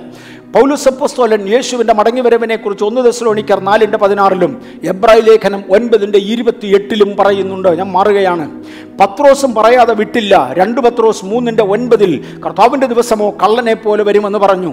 യോഹന്നൻ അപ്പസ്തോലനും വിട്ടില്ല. ഒന്ന് യോഹന്നാൻ രണ്ടിന്റെ ഇരുപത്തിയെട്ടിൽ അവൻ പ്രത്യക്ഷനാകും എന്ന് യോഹന്നൻ അപ്പസ്തോലനും വിളിച്ചു പറഞ്ഞു. എന്നിങ്ങനെ അപ്പസ്തോലന്മാരിൽ പ്രമാണികളായവർ മുഴുവനും ഒന്ന് യേശു തന്നെ തന്റെ വരവിനെ കുറിച്ച് പല പ്രാവശ്യം പറഞ്ഞു. രണ്ട് സ്വർഗത്തിൽ നിന്ന് രണ്ട് ദൂതന്മാർ യേശുവിന്റെ മടങ്ങി വരവിനെ കുറിച്ച് ഒരേ സമയം വന്ന് പതിനൊന്ന് പേരോട് ചേർത്ത് സംസാരിച്ചു. ഒന്നാം വരവ് ഒരു ദൂതൻ ഒരു വ്യക്തിയോട് പറയുമ്പോൾ രണ്ടാം വരവിനെ കുറിച്ച് രണ്ട് ദൂതന്മാർ പതിനൊന്ന് പേരോട് സംസാരിച്ചു. യോഹന്നാന്റെ സുവിശേഷം രണ്ടാം അധ്യായത്തിന്റെ ഇരുപത്തിയെട്ടാമത്തെ വാക്യത്തിൽ അവൻ സോറി ഒന്ന് യോഹന്നാൻ രണ്ടിന്റെ ഇരുപത്തിയെട്ടിൽ അവൻ പ്രത്യക്ഷനാകുമ്പോൾ യോഹന്നാൻ അപ്പോസ്തോലനും എടുത്തു പറഞ്ഞു. അപ്പോസ്തോലന്മാർ ഇതിനെക്കുറിച്ച് എടുത്തു പറഞ്ഞു. വെളിപ്പാട് പുസ്തകം പത്തൊമ്പതാം അധ്യായത്തിന്റെ പതിനൊന്ന് മുതൽ പതിനാറ് വരെയുള്ള വാക്യങ്ങൾ ദയവായി വായിക്കാമോ? വെളിപ്പാട് പുസ്തകം പതിനൊന്നാം പത്തൊമ്പതാം അധ്യായം പതിനൊന്ന് മുതൽ പതിനാറ് വരെയുള്ള വാക്യങ്ങൾ. അനന്തരം സ്വർഗം തുറന്നിരിക്കുന്നത് ഞാൻ കണ്ടു. അനന്തരം സ്വർഗം തുറന്നിരിക്കുന്നത് ഞാൻ കണ്ടു. ഒരു വെള്ളക്കുതിര പ്രത്യക്ഷമായി. അതിന്മേലിരിക്കുന്നവന് വിശ്വസ്തനും സത്യവാനും എന്നു പേർ. അവൻ നീതിയോടെ വിധിക്കുകയും പോരാടുകയും ചെയ്യുന്നു. അവന്റെ കണ്ണ് അഗ്നിജ്വാല തലയിൽ അനേകം രാജമുടികൾ എഴുതിയിട്ടുള്ള ഒരു നാമവും അവനുണ്ട്. അത് അവനല്ലാതെ ആർക്കും അറിഞ്ഞുകൂടാ. അവൻ രക്തം തളിച്ച് ഉടുപ്പ് ധരിച്ചിരിക്കുന്നു. അവന് ദൈവവചനം എന്ന് പേർ പറയുന്നു. നിൽക്കട്ടെ യോഹന്നാൻ അപ്പസ്തോലന് വേണ്ടി സഭകൾക്ക് എഴുതുവാൻ സകല വിശുദ്ധന്മാരെയും അറിയിക്കുവാൻ ഇന്ന് എന്നെ ശ്രദ്ധിക്കുന്ന ഓരോ പ്രിയപ്പെട്ടവരെ ഓർമ്മിപ്പിക്കുവാൻ യേശു തന്നെ അയ യോഹന്നാൻ സ്നാപകൻ അപ്പസ്തോലന്റെ മുമ്പിൽ വെളിപ്പെടുത്തി കൊടുക്കുന്ന വെളിപ്പാടിൽ നിന്ന് ദൃക്സാക്ഷി വിശദീകരണം യോഹന്നാൻ പറയുകയാണ് അവൻ വരുന്നത് ഞാൻ കണ്ടു. തൻ ആത്മ ത- ത- ആത്മീയ കണ്ണുകൾ കൊണ്ട് കണ്ടു. ഇന്ന് നമ്മളും നമ്മുടെ ആത്മീക കണ്ണുകൾ കൊണ്ട് കാണുന്നു. താമസിമിനാതെ നാം നമ്മുടെ അക്ഷരീക കണ്ണുകൊണ്ട് തന്നെ കണ്ടിരിക്കും. യോബിന്റെ പുസ്തകം ഒരിക്കൽ പറഞ്ഞു ഇങ്ങനെ എന്റെ ശരീരം അങ്ങ് അലിഞ്ഞു തീർന്നാൽ ഇത് മുഴുവനും അങ്ങ് പൊടിയോടി ചേർന്നാൽ എന്റെ സ്വന്തം കണ്ണുകൊണ്ട് കാണേണ്ടതിന് ഞാൻ പൊടിമേൽ നിൽക്കുന്ന ഒരു സമയമുണ്ട്. ഈ ചർച്ചിൽ നിന്ന് പ്രിയപ്പെട്ടവരിൽ പലരും നിദ്ര കൊണ്ടു അവരെ നമ്മൾ മണ്ണിൽ അടക്കി. ഇവരെല്ലാം തിരിച്ചെഴുന്നേറ്റ് വരുന്ന ഒരു ദിവസമുണ്ട്. നമ്മിൽ ചിലരും കൂടെ മരിക്കുവാനുണ്ടെങ്കിൽ നാമും എഴുന്നേറ്റ് വരും നാം പൊടിമേൽ നിൽക്കും. മാത്രമല്ല ജീവനോടിരിക്കുന്ന വിശുദ്ധന്മാർ രൂപാന്തരപ്പെടും. ഇതെല്ലാം നമ്മൾ കാണും മറക്കരുത്. ഫിലിപ്പ് ലേഖനം മൂന്നിന്റെ ഇരുപതിൽ നമ്മുടെ പൗരത്വം സ്വർഗത്തിലാകുന്നു എന്ന് പറഞ്ഞ് പൗലോസ് വിശദീകരിക്കുന്നു. അതുപോലെ തന്നെ പുതിയ നിയമസഭ യേശുവിന്റെ മടങ്ങിവരവിൽ വിശ്വസിച്ചിരുന്നു. പരിശുദ്ധാത്മാവ് യേശുവിന്റെ മടങ്ങിവരവിനെ കുറിച്ച് സാക്ഷ്യം പറയുന്നു. ഞാൻ പറഞ്ഞതിലൊരു പ്രസമാറ്റിക് വ്യൂ ഞാൻ എടുക്കുകയാണ്. യേശു മടങ്ങി വരുമെന്ന് വെറുതെ പറഞ്ഞു പോകുന്നതല്ല ഏതൊക്കെ ഘടകങ്ങളാണ് അതിനകത്തുള്ളത് ആരൊക്കെയാണ് ഇത് പറഞ്ഞിരിക്കുന്നത് എന്ന് ഒരു പ്രസമാറ്റിക് വ്യൂവിലേക്ക് ഞാൻ പോയിക്കൊണ്ടിരിക്കുകയാണ് സഭ യേശു ക്രിസ്തുവിന്റെ മടങ്ങിവരവിൽ വിശ്വസിക്കുന്നു. വെ- വെളിപ്പാട് പുസ്തകം ഇരുപത്തിരണ്ടിന് പതിനേഴിൽ വരിക എന്ന് ആത്മാവും മണവാട്ടിയും പറയുന്നു. പരിശുദ്ധാത്മാവ് അത് പറയുന്നു. സഭ അത് പറയുന്നു. വെളിപ്പാട് ഇരുപത്തിരണ്ടിന്റെ ഇരുപതിൽ ഇത് സാക്ഷീകരിക്കുന്നവൻ അതെ ഞാൻ വരുന്നുവെന്ന് പറയുന്നു. യേശുവാണ് ബൈബിളിൽ ഇതിനൊരു അടപ്പെട്ട് നിൽക്കുന്നത്. ഇനിയും ഇത് പലർക്കും പരിഹാസ വിഷയമാണ്. ഞാനിപ്പോൾ ഇന്നങ്ങോട്ട് എടുക്കാൻ പോകുന്ന വിഷയങ്ങൾ പരിഹസിക്കുന്നവർ ഇഷ്ടം പോലെ ഉണ്ട് ഇല്ലഞ്ഞിട്ടൊന്നും അല്ല. പരിഹസിക്കത്തില്ലെന്നും കണ്ട് അല്ല ഇത് എടുക്കാഞ്ഞത്. പക്ഷേ ദൈവജനത്തിന് ആ പരിഹാസത്തിന് അപ്പുറത്ത് ദൈവകൃപ പകരുന്ന ഞാനും നിങ്ങളും അറിഞ്ഞിരിക്കേണ്ട ചില യാഥാർത്ഥ്യങ്ങളുടെ പ്രസമാറ്റിക് വിശദീകരണത്തിലൂടെ ഇറങ്ങി തിരിച്ചതിനെ കമ്പയിൻ ചെയ്യാൻ പോകുകയാണ്. അതാണ് ഇന്നത്തെ എന്റെ ലക്ഷ്യം. ഒന്ന് കോരിന്തിയർ ഒന്നിന്റെ പതിനെട്ട് ദയവായി വായിക്കാമോ? എന്തുകൊണ്ട് അനേകർ പരിഹസിക്കുന്നു? ക്രൂശിന്റെ വചനം. നശിച്ചു പോകുന്നവർക്ക് ഫോഷത്വവും രക്ഷിക്കപ്പെടുന്ന നമുക്കോ ദൈവശക്തിയുമാകുന്നു. ദൈവവചനത്തിന്റെ പ്രത്യേകത നശിച്ചു പോകുന്നവർക്ക് ഭോഷത്വമായതുകൊണ്ട് ഞാൻ മിണ്ടാതിരിക്കുമെന്നല്ല. നമുക്കിത് ദൈവശക്തിയാകയാൽ പറയുന്നു ഞങ്ങളോ ക്രൂശിക്കപ്പെട്ടവനായ ക്രിസ്തുവിനെ പ്രസംഗിക്കുന്നു. അത് തന്നെയാണ് മടങ്ങി വരുന്നവനായ ക്രിസ്തു. അതുകൊണ്ട് ഇതിനെ പ്രസംഗിച്ച് നിവർത്തിയുള്ളൂ അനേകർ ഇതിനെ പരിഹസിക്കും. സയൻസ് ഫസ്റ്റ് കമ്മിങ് തന്റെ വരവിന്റെ ലക്ഷണങ്ങളിൽ ചിലതിനെ വിശദീകരിക്കാൻ പോകുകയാണ് പൊളിറ്റിക്കൽ സൈനുകളിലേക്ക് ഞാൻ ആദ്യമായിട്ടൊന്ന് കടക്കട്ടെ. പൊളിറ്റിക്കൽ സൈനുകളിൽ ചിലതിലേക്ക് ആദ്യമായി കടക്കട്ടെ. ഏകാധിപത്യ ഭരണം നിലനിന്നിരുന്ന പഴയകാലം. ചക്രവർത്തിമാർ രാജാക്കന്മാർ ദേശം അടക്കി ഭരിച്ചിരുന്ന ഏകാധിപത്യ സ്വേച്ഛാധിപത്യ ഭരണം. സ്വേച്ഛാധിപതി ഇന്നുമുണ്ട്. ഏകാധിപത്യ ഭരണങ്ങൾ മാത്രം നടന്നിരുന്ന അക്കാലത്ത് ജനാധിപത്യത്തിലേക്ക് ജനം വഴുതി വീഴുമെന്ന് തേണ്ട തമ്പുരാൻ വിളിച്ചു പറയുന്നത് കാണാം. ജാതികളുടെ ഭരണത്തിന്റെ അന്ത്യരംഗത്ത് ദൈവം ജാതികളിൽ നിന്നും ഭരണത്തെ തിരിച്ചു പിടിച്ച് തന്റെ ജനത്തിന് കൊടുക്കുന്ന അല്ലെങ്കിൽ താൻ തന്നെ ഭരിക്കുന്ന ഒരു സമയമുണ്ടാകും. അത് യേശുക്രിസ്തുവിന്റെ പരസ്യവരവിങ്കൽ സംഭവിക്കേണ്ടതാണ്. യരമ്യാവിന്റെ പുസ്തകം പതിമൂന്നാം അധ്യായത്തിന്റെ പതിനെട്ടാമത്തെ വാക്യം ദയവായി വായിക്കാം. രാജഭരണം മാറി ജനകീയ ഭരണത്തിലേക്ക് വരുന്നതിനെക്കുറിച്ച് ബി സി അറുന്നൂറോടടുത്ത് യരമ്യാവ് എഴുതുന്ന ഭാഗമാണിത്. അന്ന് രാജഭരണങ്ങൾ മാത്രം നിലവിലിരുന്ന കാലത്ത് എരമ്യ എഴുതുന്ന ഭാഗമാണിത്. ദയവായി വായിക്കാം. എരമ്യ പ്രവചനം പതിമൂന്ന് പതിനെട്ട്. നീ രാജാവിനോടും രാജമാതാവിനോടും താഴെ ഇറങ്ങിയിരിപ്പീൻ. നിങ്ങളുടെ ചൂടാമണിയായ ഭംഗിയുള്ള കിരീടം നിലത്തു വീണിരിക്കുന്നു എന്ന് എന്താ അങ്ങ് വിളിച്ചു പറയുന്നത്? ചക്രവർത്തി തിരുമേനിയോടും അദ്ദേഹത്തിന്റെ ഭാര്യയോടും അതാണ് പ്രയോഗം അവിടെ രാജമാതാവ് എന്ന് പറയുന്നത് രാജാവിന്റെ ഭാര്യയെക്കുറിച്ചാണ്. രാജാവിനോടും ഭാര്യയോടും നിങ്ങൾ ഈ സിംഹാസനത്തിൽ നിറങ്ങി തറയിലിരിക്ക്. നിങ്ങളുടെ ചൂടാമണിയായ നിങ്ങളുടെ കിരീടങ്ങളുണ്ടല്ലോ ഇതൊക്കെ തെറിച്ചു പോകാൻ പോകയാ ഞാനിതിനെ മാറ്റിക്കളയും എന്ന് കർത്താവ് പറഞ്ഞു. എരമ്യാവ് പതിമൂന്നിന്റെ പതിനെട്ട് നമ്മൾ കണ്ടു. എസ് എക്കിയൽ ഇരുപത്തി ഒന്നിന്റെ ഇരുപത്തിയാറ് ഇരുപത്തിയേഴ് റിമൂവ് ദ ഡയമണ്ട് ഞാൻ പോവുകയാണ്. ഇംഗ്ലീഷിലെ ഭാഗം ഒന്ന് ഒന്ന് കണ്ടെന്ന് മാത്രം. പതിനൊന്നിന്റെ ഇരുപത്തിയാറ് ഇരുപത്തിയേഴ് യഹോവയായ കർത്താവ് ഇപ്രകാരം അരളി ചെയ്യുന്നു. ഞാൻ മകുടം നീക്കി കിരീടം എടുത്തു കളയും. അതങ്ങനെ ഇരിക്കയില്ല. ഞാൻ താണതിനെ ഉയർത്തുകയും ഉയർന്നതിനെ താഴ്ത്തുകയും ചെയ്യുന്നു. ഞാൻ അതിന് ഉന്മൂലനാശം ഉന്മൂലനാശം ഉന്മൂലനാശം വരുത്തും. അതിന് അവകാശമുള്ളവൻ വരുവോളം അതില്ലാതെ ഇരിക്കും. അന്ന് ഞാനത് അവന് കൊടുക്കും. ഇതിന് അവകാശമുള്ള ഒരുവൻ എന്തിന്? കിരീടത്തിന്. ഭരണത്തിന് അവകാശമുള്ള ഒരുവൻ വരും. അത് സൃഷ്ടാവാണ്. അവൻ വരുമ്പോൾ അവന് കൊടുക്കേണ്ടതിന്. തൽക്കാലം ജാതികൾക്ക് പകുത്തു കൊടുത്തതായ ആ ഭരണകൂടങ്ങൾ ആ ഭാഗം ഇന്ന് വിശദീകരിക്കാൻ ഒക്കത്തില്ല. ദൈവം ജാതികൾക്ക് ഭരണത്തെ പകുത്തു കൊടുത്തു. തെണ്ട് ബേൽഷസർ ചക്രവർത്തിയെ വിളിച്ചേച്ചു പറഞ്ഞു നിനക്കും നിന്റെ മകനും അവന്റെ മകനും മൂന്ന് തലമുറകൾക്ക് ഭരിക്കുവാൻ ബാബേൽ ദേശം ഞാൻ വിട്ടുതരികയാണ്. നീ രാജ്യത്തെ ഭരിക്കണം അതിലെ മൃഗങ്ങൾ വരെ നിന്നെ അനുസരിക്കും. നീ സകലത്തെയും അടക്കി വാഴണം ആദമിനോട് മുഴുഭൂമിയെ അടക്കി വാഴുവാൻ പറഞ്ഞവനായ ദൈവം ജാതികൾക്കായി രാജ്യത്തെ പകുത്തു കൊടുക്കുകയും ഒരു കാലഘട്ടം ഭരിച്ച് ശ്രമിക്കുവാൻ അവരെ ഏൽപ്പിക്കുകയും ചെയ്തു. അവർ പരാജയപ്പെടും. അവകാശമുള്ളവൻ വരുവാൻ സമയം അടുക്കുന്നതോടുകൂടെ തൽക്കാലം കിരീടം വെച്ച് വാഴുന്ന രാജാക്കന്മാരെ രാജമാതാക്കളെ സിംഹാസനത്തിൽ നിന്ന് താഴെ ഇറങ്ങിയിരിക്കെ കിരീടങ്ങൾ ഞാൻ മാറ്റാൻ പോകുകയാണ് അതിനെ ഉന്മൂലനാശം വരുത്താൻ പോകുകയാണ് ഈ ഭാഗങ്ങൾ ഒരുമിച്ച് ചേർത്തുകൊണ്ട് നമ്മൾ പ്രിസമാറ്റിക് വ്യൂവിൽ പോകുകയാണ്. ഇതിനെ വിശദമായി നമ്മൾ എടുക്കുക. വന്നിരുന്ന ഒരു രശ്മിയെ നമ്മൾ വലുതായിട്ടൊന്ന് ആക്കുകയാണ്. ഒന്ന് ഒന്ന് വേർതിരിച്ച് കാണുകയാണ്. ഈ വരുവാൻ പോകുന്ന നാല് രാജ്യങ്ങളെയും ഭരണങ്ങളെയും കുറിച്ച് ദാനിയൽ പ്രവാചകന്റെ പുസ്തകം രണ്ടാം അധ്യായത്തിന്റെ മുപ്പത്തി ഒന്ന് മുതലുള്ള വാക്യങ്ങളിൽ കാണാം. ഞാൻ ആ വാക്യങ്ങൾ വായിക്കുന്നില്ല ഒത്തിരി ദീർഘമാണ് ഞാനിവിടെ വിശദീകരിച്ചിട്ടുമുള്ളതാണ്. സമഭൂമിയിൽ നിൽക്കുന്നതായ ഒരു ബിംബത്തെ രാജാവ് ദർശനത്തിൽ കണ്ടു ദാനിയേലിനെ ദൈവം അത് കാണിച്ചു കൊടുത്തു. തല തങ്കം കൊണ്ടും കൈകൾ രണ്ടും നെഞ്ചും വെള്ളി കൊണ്ടും വയറ് മുഴുവനും താമ്രം കൊണ്ടും അരയും തൊടയും ഇരുമ്പ് കൊണ്ടും കാൽ പാതി ഇരുമ്പ് കൊണ്ടും പാതി കളിമണ്ണ് കൊണ്ടും ഇങ്ങനെ ഇടകലർന്ന വസ്തുതകൾ കൊണ്ട് നിർമ്മിക്കപ്പെട്ട ഒരു മഹാബിംബം നിൽക്കുന്നത് കണ്ടു. അതിന്റെ കാലിൽ പത്ത് വിരലുകളായി അത് തിരിയുന്ന ഇടത്ത് കൈ തൊടാതെ ഒരു കല്ല് പറഞ്ഞു വന്ന് ഇടിക്കുകയും ഈ ബിംബത്തെ അടിമുടി പൊടിച്ച് അത് കാറ്റതിനെ പറപ്പിച്ചുകൊണ്ട് പോകുകയും അതേസമയം വന്നിടിച്ചതായ കല്ല് ഒരു പർവതമായി മാറുകയും ചെയ്ത രംഗം കാണാം. ജാതികീയ ഭരണങ്ങളെ വ്യത്യസ്ത ഭരണകൂടങ്ങളെ ചിത്രീകരിക്കുന്ന വലിയ രൂപത്തിൽ ഏറ്റവും ഒടുവിൽ ഇരുമ്പും കളിമണ്ണും തമ്മിൽ ഇടകലർന്ന ആ ഭാഗത്ത് അല്ലെങ്കിൽ ഒടുവിലത്തെ പത്ത് വിരലുകളായി തിരിഞ്ഞ ആ ഭാഗത്ത് കൈ തൊടാതെ ഒരു കല്ല് പറഞ്ഞു വന്ന് ഇടിക്കുന്നത് കർത്താവായി യേശു ക്രിസ്തുവിനെ കാണിക്കുന്നതാണ്. യേശു ഈ ജനായത്ത ഭരണത്തിന്റെ കാലം. കളിമണ്ണിനുള്ള ബലഹീനതയും ഇരുമ്പിനുള്ള ബലവും ഒരുമിച്ച് ചേരുന്ന ഈ കാലഘട്ടത്തിൽ തേണ്ട വന്നൊരു കല്ലതിനെ ഇടിക്കും. ആ ഇടിച്ച കല്ല് ഒരു മഹാപർവതമായി മാറും. പകരം ഈ ബിംബം പൊടിഞ്ഞു മാറും എന്ന് പറഞ്ഞിരുന്നു. അപ്രകാരം നടക്കേണ്ട ചിലതാണ്.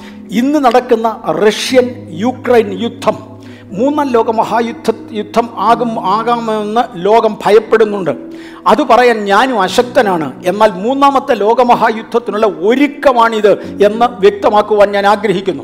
മൂന്ന് ഘടകങ്ങൾ ഒത്തുചേർന്ന് യു എൻ ഒയുടെ കീഴിൽ ഒരു ലോക സാമ്രാജ്യം ഉണ്ടാകണം ഒരു വൺ വേൾഡ് ഭരണം ലോക സാമ്രാജ്യം ഉണ്ടാകണം അവർക്ക് വൺ വേൾഡ് കറൻസി കാണും. കഴിഞ്ഞ ദിവസം ആരൊക്കെയോ എന്നെ വിളിച്ചേച്ച് പറഞ്ഞു ബിറ്റ്കോയിനിൽ പണം നിക്ഷേപിക്കുവാൻ ആളുകൾ ആവശ്യപ്പെട്ടു. എന്റെ ഉണ്ടായിരുന്നത് മുഴുവൻ പോയി എന്ന് എന്റെ പൊന്നെ കണ്ട അഴുക്കിനകത്തെല്ലാം കൊണ്ട് ഇടാൻ നിങ്ങളോടാരും പറഞ്ഞില്ല. വേദപുസ്തകം ആവശ്യപ്പെട്ടിട്ടില്ല. ദൈവം ഒരിക്കലും അത് പറഞ്ഞില്ല. പക്ഷേ ഇത് വരും.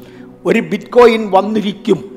ഒരു വൺ വേൾഡ് ഭരണം വന്നിരിക്കും. ആ കൂട്ടത്തിൽ ഒരു വൺ വേൾഡ് കറൻസി ഉണ്ടായിരിക്കും. ഇറ്റ് വിൽ ബി കോസ്റ്റ്ലി അതിനൊന്നും യാതൊരു സംശയവുമില്ല. അന്ന് ഒരു ഐ ഡി ചിപ്പ് ഉണ്ടായിരിക്കണം. ഇന്ന് എടുത്ത വാക്സിനേഷനുകൾ ഐ ഡി ചിപ്പ് ആയിരിക്കുമെന്ന് ഭയന്ന് അറുന്നൂറ്റി അറുപത്തി ആറ് ആയിരിക്കുമെന്ന് ഭയന്ന് എടുക്കാത്തവരുണ്ട്. പക്ഷേ അതിനകത്ത് ഒരു ചിപ്പും ഇതുവരെ ചേർത്തതായി അറിവില്ല. ചേർക്കുവാൻ താല്പര്യമുണ്ട് അറുന്നൂറ്ററുപത്താറ് ചേർക്കുവാൻ. മൂന്ന് ഘടകങ്ങൾ ഒരുമിച്ച് ചേർന്ന് ഒരു ഭരണകൂടം ഉണ്ടാകണം. ആ ഭരണകൂടത്തിൽ ഒന്നാമത്തേത് ഈ ലോകരാജ്യങ്ങളെല്ലാം കൂടെ ഒരുമിച്ച് ചേരുന്നതാണ്. അത് യു എൻ ഒയുടെ കീഴിലായിരിക്കും അണിനിരക്കേണ്ടത്. ഒരു ബ്ലഡ് മൂണിന്റെ ദിവസം യു എൻ ഒ ചില പ്രത്യേക തത്വങ്ങൾ എഴുതി ഉണ്ടാക്കിയത് പല പ്രാവശ്യം ഞാനിവിടെ പ്രസിദ്ധീകരിച്ചിരുന്നു. ഇനിയും നമുക്കത് തൊടേണ്ടതുകൊണ്ട് തൊടും. അവർ ചില നിയമങ്ങൾ പ്രസിദ്ധീകരിച്ചു. അതിനകത്ത് one world government one world currency one world religion one world God എന്ന് ഞാൻ അതിനെ തിരുത്തി പറയട്ടെ. വൺ വേൾഡ് റിലിജിയൻ എന്നുള്ള പദത്തെ ഞാൻ തിരുത്തിയതാണ്. വൺ വേൾഡ് ഗോഡ് ഇങ്ങനെ പലതും ഉണ്ടായിരിക്കും. അതിന്റെ കീഴിൽ ഒന്നാമത്തേത് ലോകത്തിൽ നിന്ന് വരുന്ന ഒരു ഭരണകൂടം. രണ്ടാമത്തേത് ആകാശത്ത് നിന്ന് ഏഴ് തലയും പത്ത് കൊമ്പുമുള്ള മുമ്പേ പറഞ്ഞു കാലിന്റെ പത്ത് വിരൽ. അത് പത്ത് കൊമ്പായി ഇവിടെ ചിത്രീകരിച്ചു. പത്ത് കൊമ്പുമുള്ള തീ നിറമുള്ളതായ ഒരു മഹാസർപ്പം പിശാജിന്റെ തനി രൂപം ഇവർക്ക് അധികാരം കൊടുക്കുവാനായി വരും. മൂന്ന് കള്ളപ്രവാചകന്റെ വായിൽ നിന്ന് വരുന്ന എതിർ ക്രിസ്തുവിന്റെ വായിൽ നിന്ന് വരുന്ന തവള പോലെയുള്ള ഒരു ശക്തി എയിലിയൻ സ്പിരിറ്റ്സ് എയിലിയൻസ് വന്നുകൊണ്ടിരിക്കും. എയിലിയൻസിനെ കുറിച്ച് കഴിഞ്ഞ പ്രാവശ്യം ഞാൻ പറഞ്ഞപ്പോൾ സ്കൂളിൽ പോയിട്ടില്ലാത്തവരും പള്ളിക്കൂടം കണ്ടിട്ടില്ലാത്തവരും ഒക്കെ ആർത്തു വിളിച്ച് ബഹളം വെച്ചത് എനിക്ക് ഓർമ്മയുണ്ട്. പക്ഷേ ഇന്ന് ഒത്തിരി പേരുടെ വായ അടഞ്ഞു. കാര്യം കുറച്ചുകൂടെ പിള്ളേർ വായിക്കാൻ തുടങ്ങി. കൃപയാൽ അതിനുള്ള കൃപ ദൈവം നമുക്ക് തന്നതുകൊണ്ട് ഞാൻ ദൈവത്തെ സ്തുതിക്കുന്നു. ഏലിയൻ സപ്പോർട്ട് അതിനുണ്ടായിരിക്കും. ഇങ്ങനെ ഒരു മൂന്ന് ശക്തികൾ ഒരുമിച്ച് ചേർന്ന് ഒരു വൺ വേൾഡ് ഭരണകൂടം ഉണ്ടാകും. അതിന്റെ കീഴിൽ ഒരുപാട് കാര്യങ്ങൾ നടക്കും. നമ്മൾ മുമ്പേ ഈ വാക്യം വായിച്ചതാണ് ദേശത്ത് കേൾക്കുന്ന ഒരു വർത്തമാനം ഈ ആണ്ടിലും വേറൊരു വർത്തമാനം വരുന്ന ആണ്ടിലും വേറൊന്ന് കഴിഞ്ഞതിന്റെ മുമ്പിലത്തെ ആണ്ടിലും ഇങ്ങനെ മാറി മാറി വരുന്നതിന്റെ മുമ്പിൽ. ഭയപ്പെടരുത്. ഇതെല്ലാം തിരുവചനത്തിൽ ഉള്ളതാണ്. ഒരു പ്രിസമാറ്റിക് വ്യൂവിലാണ് നാം ഇതിനെ കാണുന്നത്. വിശദമായി ഇത് കാണുവാൻ ശ്രമിക്കുക. എനിക്ക് തോന്നുന്നത് എന്റെ സ്പീഡ് ഇറ്റ് ഈസ് ഓക്കെ നിങ്ങൾക്ക് മനസ്സിലാകുമെന്ന് തോന്നുന്നു. യോവേൽ പ്രവചനം ഒന്നാം അധ്യായം രണ്ടും മൂന്നും വാക്യങ്ങൾ ദയവായി നോക്കാം. യോവേൽ പ്രവചനം ഒന്നാം അധ്യായം രണ്ടും മൂന്നും വാക്യങ്ങൾ ദയവായി വായിക്കാം. മൂപ്പന്മാരെ ഇത് കേൾപ്പീൻ. ദേശത്തിലെ സകല നിവാസികളുമായുള്ളവരെ ചെവിക്കൊള്ളുവീൻ. വായിച്ചു. മൂപ്പന്മാരെ ഇത് കേൾപ്പീൻ. ദേശത്തിലെ സകല നിവാസികളുമായുള്ളവരെ ചെവിക്കൊള്ളുവീൻ. നിങ്ങളുടെ കാലത്തോ നിങ്ങളുടെ പിതാക്കന്മാരുടെ കാലത്തോ ഇങ്ങനെ സംഭവിച്ചിട്ടുണ്ടോ? ഇത് നിങ്ങൾ നിങ്ങളുടെ മക്കളോടും നിങ്ങളുടെ മക്കൾ തങ്ങളുടെ മക്കളോടും അവരുടെ മക്കൾ വരുവാനുള്ള തലമുറയോടും വിവരിച്ചു പറയണം. വിവരിച്ചു പറയുക എന്ന ആശയമാണ് ഞാൻ ഈ എടുക്കുന്നത്. പ്രിസമാറ്റിക് വ്യൂ വന്നിരുന്ന ഒരൊറ്റ റേയെ ഞാൻ വിശദീകരിക്കുകയാണ്. വിശാലമാക്കുവാനായി ശ്രമിക്കുകയാണ്. വീണ്ടും നമ്മളിതിനെ കൺവേർജ് ചെയ്യും. എങ്കിൽ മാത്രമേ വരുന്ന സംഭവം നമുക്ക് മനസ്സിലാകുകയുള്ളൂ തേണ്ട നമ്മൾ ചിലതിനെയൊക്കെ വിശദീകരിക്കാനായി പോകുകയാണ് മീതെ നിന്ന് പ്രവർത്തിക്കുന്ന മൂന്ന് നാല് രൂപങ്ങൾ ഇവിടെ നിങ്ങൾക്ക് കാണാം. മീ ഒന്നാമത്തെ ചിത്രം മീതെ നിന്ന് പ്രവർത്തിക്കുന്ന ഏഴ് തലയും പത്തു കൊമ്പുമുള്ളതായ ഒരു മഹാസർപ്പം സാത്താന്റെ തനി രൂപം. രണ്ട് കൈ കടിഞ്ചുവപ്പ് വസ്ത്രം ധരിച്ചുകൊണ്ട് കയ്യിൽ ഒരു പാനപാത്രം പിടിച്ചുകൊണ്ട് ലോകമയത്വത്തിന്റെയും പാപത്തിന്റെയും ചെളിക്കുണ്ടിൽ ഉരുണ്ട വീഞ്ഞു കുടിച്ച് മത്തുപിടിച്ചതായ ഒരു സ്ത്രീ. മൂന്ന് താഴെ കാണുന്ന ലെഫ്റ്റിൽ താഴെ ലെഫ്റ്റിലായി കാണുന്ന ഏഴ് തലയും പത്തു കൊമ്പുമുള്ള ഒരു ഘോരമൃഗം. ഈ സ്ത്രീ ആ ഘോരമൃഗത്തിന്റെ പുറത്തിരിക്കുന്ന പദമാണ് രണ്ടാമതായി കാണിച്ചത്. ഇത് ഒരുമിച്ച് ചേരുമ്പോൾ എതിർ ക്രിസ്തുവാകും ഇവന്റെ ഭരണത്തിന്റെ കീഴിൽ. അറുന്നൂറ്റി അറുപത്തി ആറിന്റെ ചിപ്പ്. വാക്സിന്റെ കെയർ ഓഫിലോ എന്തിന്റെ കെയർ ഓഫിലോ? കൊണ്ടുവന്ന് ശരീരത്തെ കയറ്റുന്നതായ സാഹചര്യം ലോകത്തിൽ പലയിടത്തും നടപ്പിലായി കഴിഞ്ഞു പലയിടത്തും നടന്നുകൊണ്ടിരിക്കുന്നു. എല്ലാവരുടെ മേലല്ല ഞാൻ പറഞ്ഞു സെലക്ട് ചെയ്ത വ്യക്തികളുടെ മേൽ. അറുന്നൂറ്റി അറുപത്താറിന്റെ ചിപ്പ് തുടങ്ങിക്കഴിഞ്ഞു വരുന്നുണ്ട്. നമ്മുടെ മേലും അത് നിർബന്ധമാക്കും. അതിന് മുൻപേ ഇവിടെ നിന്ന് എടുക്കപ്പെടുന്നവർക്കായി സ്തോത്രം. അതിനാണ് നമ്മൾ ശ്രമിക്കുന്നത്. അതിനുവേണ്ടിയാണ് ഞാൻ ഈ പ്രസംഗിക്കുന്നത്. പലരുടെയും പ്രയാസവും വിരോധവും ഒക്കെ സഹിച്ച് സത്യം തുറന്നു പറയുന്നതിന്റെ പുറകിലത്തെ യാഥാർത്ഥ്യം ഇതാണ്. ഇതെങ്ങനെയെങ്കിലും നമ്മൾ അറിഞ്ഞേ മതിയാകെയുള്ളൂ. റഷ്യയെക്കുറിച്ച് ഞാൻ ഒരു കാര്യം ചോദിക്കട്ടെ. മൂന്നാം ലോക മഹായുദ്ധം തൊടാൻ പോകുകയാണ് മൂന്നാം ലോക മഹായുദ്ധമായി ഇന്നത്തെ യുദ്ധം മാറുമോ എന്ന് എനിക്ക് അറിഞ്ഞുകൂടാ പക്ഷേ മൂന്നാം ലോക മഹായുദ്ധം നടക്കണമെങ്കിൽ ഇന്നത്തെ യുദ്ധം നടന്നേ മതിയാവും. ഞാൻ അതാ തെളിയിക്കാൻ പോകുന്നത്. മൂന്ന് ഇത് ലോകമഹായുദ്ധമായി മാറുമോ ഇല്ലയോ എനിക്ക് അറിഞ്ഞുകൂടാ പക്ഷെ ലോകമഹായുദ്ധം നടക്കണമെങ്കിൽ തിരുവചന പ്രകാരമുള്ള കാര്യങ്ങൾ നിറവേറണമെങ്കിൽ ഇന്നത്തെ യുദ്ധം നടന്നേ മതിയാകൂ. ഞാൻ ഒരു റേഞ്ച് പുറത്തോട്ട് എടുക്കുക. എസ് എൽ പ്രവചനം മുപ്പത്തിയെട്ടാം അധ്യായത്തിന്റെ മുപ്പത്തിയെട്ടും മുപ്പത്തൊമ്പതും അധ്യായങ്ങൾ മുഴുവനും ഗോകുമാഗോഗ് യുദ്ധത്തെക്കുറിച്ച് പറയുന്നതാണ്. മുപ്പത്തിയെട്ടാമത്തെ അധ്യായം ഒന്ന് മുതൽ മൂന്ന് വരെയുള്ള വാക്യം. മനുഷ്യപുത്ര രോഷ് മേശക് തൂവൽ എന്നിവയുടെ പ്രഭുവായി. മാഗോഗ് ദേശത്തുള്ള ഗോഗിന്റെ നേരെ നീ മുഖം തിരിച്ച് അവനെക്കുറിച്ച് പ്രവചിച്ച് പറയേണ്ടത്. ഹോവയായ കർത്താവ് ഇപ്രകാരം അരളി ചെയ്യുന്നു. രോഷ് മേശക് തൂവൽ എന്നിവയുടെ പ്രഭുവായ ഗോഗയെ ഞാൻ നിനക്ക് വിരോധമായിരിക്കുന്നു. ഒന്ന് ശ്രദ്ധിച്ചോണേ ഒന്ന് ശ്രദ്ധിച്ചോണേ. നമ്മൾ ഒരു റേ വിശദീകരിക്കാൻ പോവാം. രോഷ് മേശക് തൂബൽ എന്നിവയുടെ പ്രഭുവായ ഗോഗ് ഇത് റഷ്യയെ കുറിക്കുന്നു എന്ന് വേദപഠിതാക്കൾ പറയുന്നു. കാരണം രോഷ മേശക്ക് തൂബൽ മുതലായവര് നോഹയുടെ കൊച്ചുമക്കളാണ് പണ്ടുകാലത്ത് ജലപ്രളയത്തിന് മുമ്പുണ്ടായി ജലപ്രളയത്തിന് ശേഷവും അവശേഷിച്ച നമ്മുടെ നോഹ അപ്പച്ചനുണ്ടല്ലോ. അപ്പച്ചന്റെ കൊച്ചുമക്കളുടെ മൂന്നാൽ പേരുടെ പേരായത്. ഇവരെല്ലാം വന്ന് താമസിച്ചത് യൂറോപ്പിന്റെ ചില ഭാഗങ്ങളിൽ ഇന്നത്തെ റഷ്യയും അതിന്റെ വട്ടത്തിൽ കിടക്കുന്ന സ്ഥലങ്ങളിലുമാണ്. ആകയാൽ ഈ പ്രസ്താവന റഷ്യയെ കുറിക്കുന്നതാണ് എന്ന് വേദപഠിതാക്കൾ ചരിത്രമറിയാവുന്നവർ അസന്നിഗ്ധമായി പ്രഖ്യാപിക്കുന്നു. ചോദ്യം ചെയ്യാൻ ആരെക്കൊണ്ടും കഴിഞ്ഞിട്ടില്ല. എന്നാൽ മൂന്ന് വ്യക്തികളെ മാത്രമേ ഇവിടെ എടുത്തു പറയുന്നുള്ളൂ. റോഷ് മേശക് തൂബൽ എന്നിവിടെ പ്രഭുവായ ഗോഗ്. അങ്ങനെയാണെങ്കിൽ റഷ്യ ആർക്കൊക്കെ തലവനായിരിക്കണം? റോഷ് മേശക് രണ്ട് രാജ്യങ്ങൾക്ക് മാത്രം തലവനായിരിക്കണം. അല്ലെങ്കിൽ റോഷ് മേശക് തൂബൽ എന്നിവയുടെ പ്രഭുവായ ഗോഗ്. ഗോഗിന്റെ കീഴിൽ മൂന്ന് സാമ്രാജ്യങ്ങളെ പാടുള്ളൂ. അങ്ങനെയാണല്ലോ നമ്മളിവിടെ കണ്ടത്. ഈ ഭാഗത്ത് പക്ഷേ റഷ്യതായിരുന്നോ ഞാനിവിടെ പേരുകൾ എഴുതിയിട്ടിട്ടുണ്ട് വായിക്കാൻ താല്പര്യപ്പെടുന്നില്ല. യു എസ് എസ് ആർ എന്നീ രാജ്യം അറിഞ്ഞിരുന്നു. പതിനഞ്ച് രാജ് സാമ്രാജ്യങ്ങൾ അതിനകത്തുണ്ടായിരുന്നു.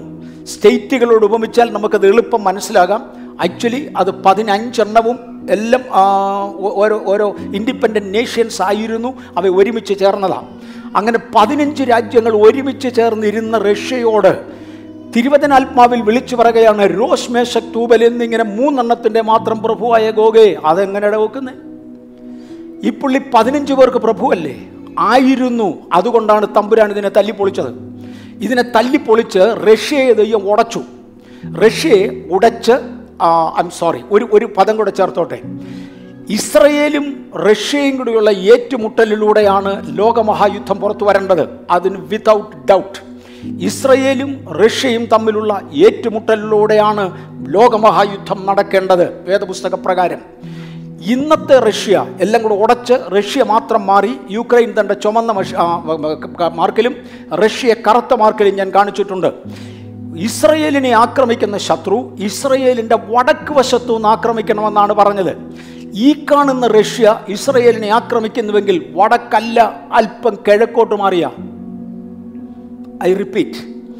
ഇസ്രയേലിന്റെ വടക്ക് നേരെ മുകളിലോട്ടാണല്ലോ കാണിക്കുന്നത് മാപ്പിൽ. അങ്ങനെയാണെങ്കിൽ ഇസ്രയേൽ ഈ താഴെയാണെങ്കിൽ ഇവിടുന്ന് നേരെ മേളിലോട്ട് അളന്നാൽ റഷ്യ ചെല്ലത്തില്ല.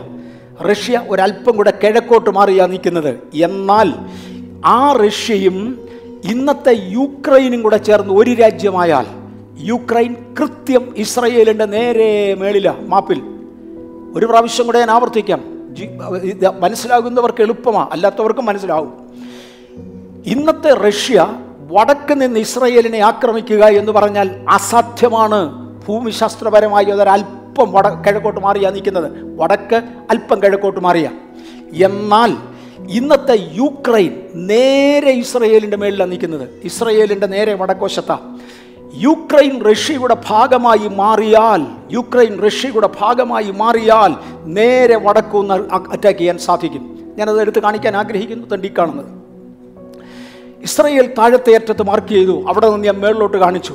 ഏതാണ്ട് മുപ്പത്തിയേഴ് മണിക്കൂർ കൊണ്ട് കാർ ഓടിച്ചാൽ എത്തിച്ചേരാവുന്ന ദൂരം നേരെ വടക്കോട്ട് യാത്ര ചെയ്താൽ ആ മാപ്പ് കാണാവുന്നവർ ശ്രദ്ധിച്ചു നോക്കൂ. നേരെ വടക്കോട്ട് യാത്ര ചെയ്താൽ എത്തുന്ന ഇടമാണ് യുക്രൈൻ. യുക്രൈൻ റഷ്യയുടെ ഭാഗമായി മാറിയെങ്കിൽ മാത്രമേ വടക്ക് നിന്ന് ആഗ്ര അറ്റാക്ക് ചെയ്യുവാൻ റഷ്യയ്ക്ക് കഴിയുകയുള്ളൂ. യുക്രൈന്റെ ഇൻഡി ഇൻഡിവിജ്വാലിറ്റി നഷ്ടപ്പെട്ട് അത് റഷ്യയുടെ ഭാഗമായെങ്കിൽ മാത്രം അതാണ് റഷ്യൻ പ്രസിഡന്റിനെ കൊണ്ട് ദൈവം ചെയ്യിക്കുന്നത്. ആ പുള്ളി ഇന്നും അറിയുന്ന പോലും ഇല്ലായിരിക്കും. എന്നെ വേലയാണ് ഞാൻ കാണിക്കുന്നതെന്ന്.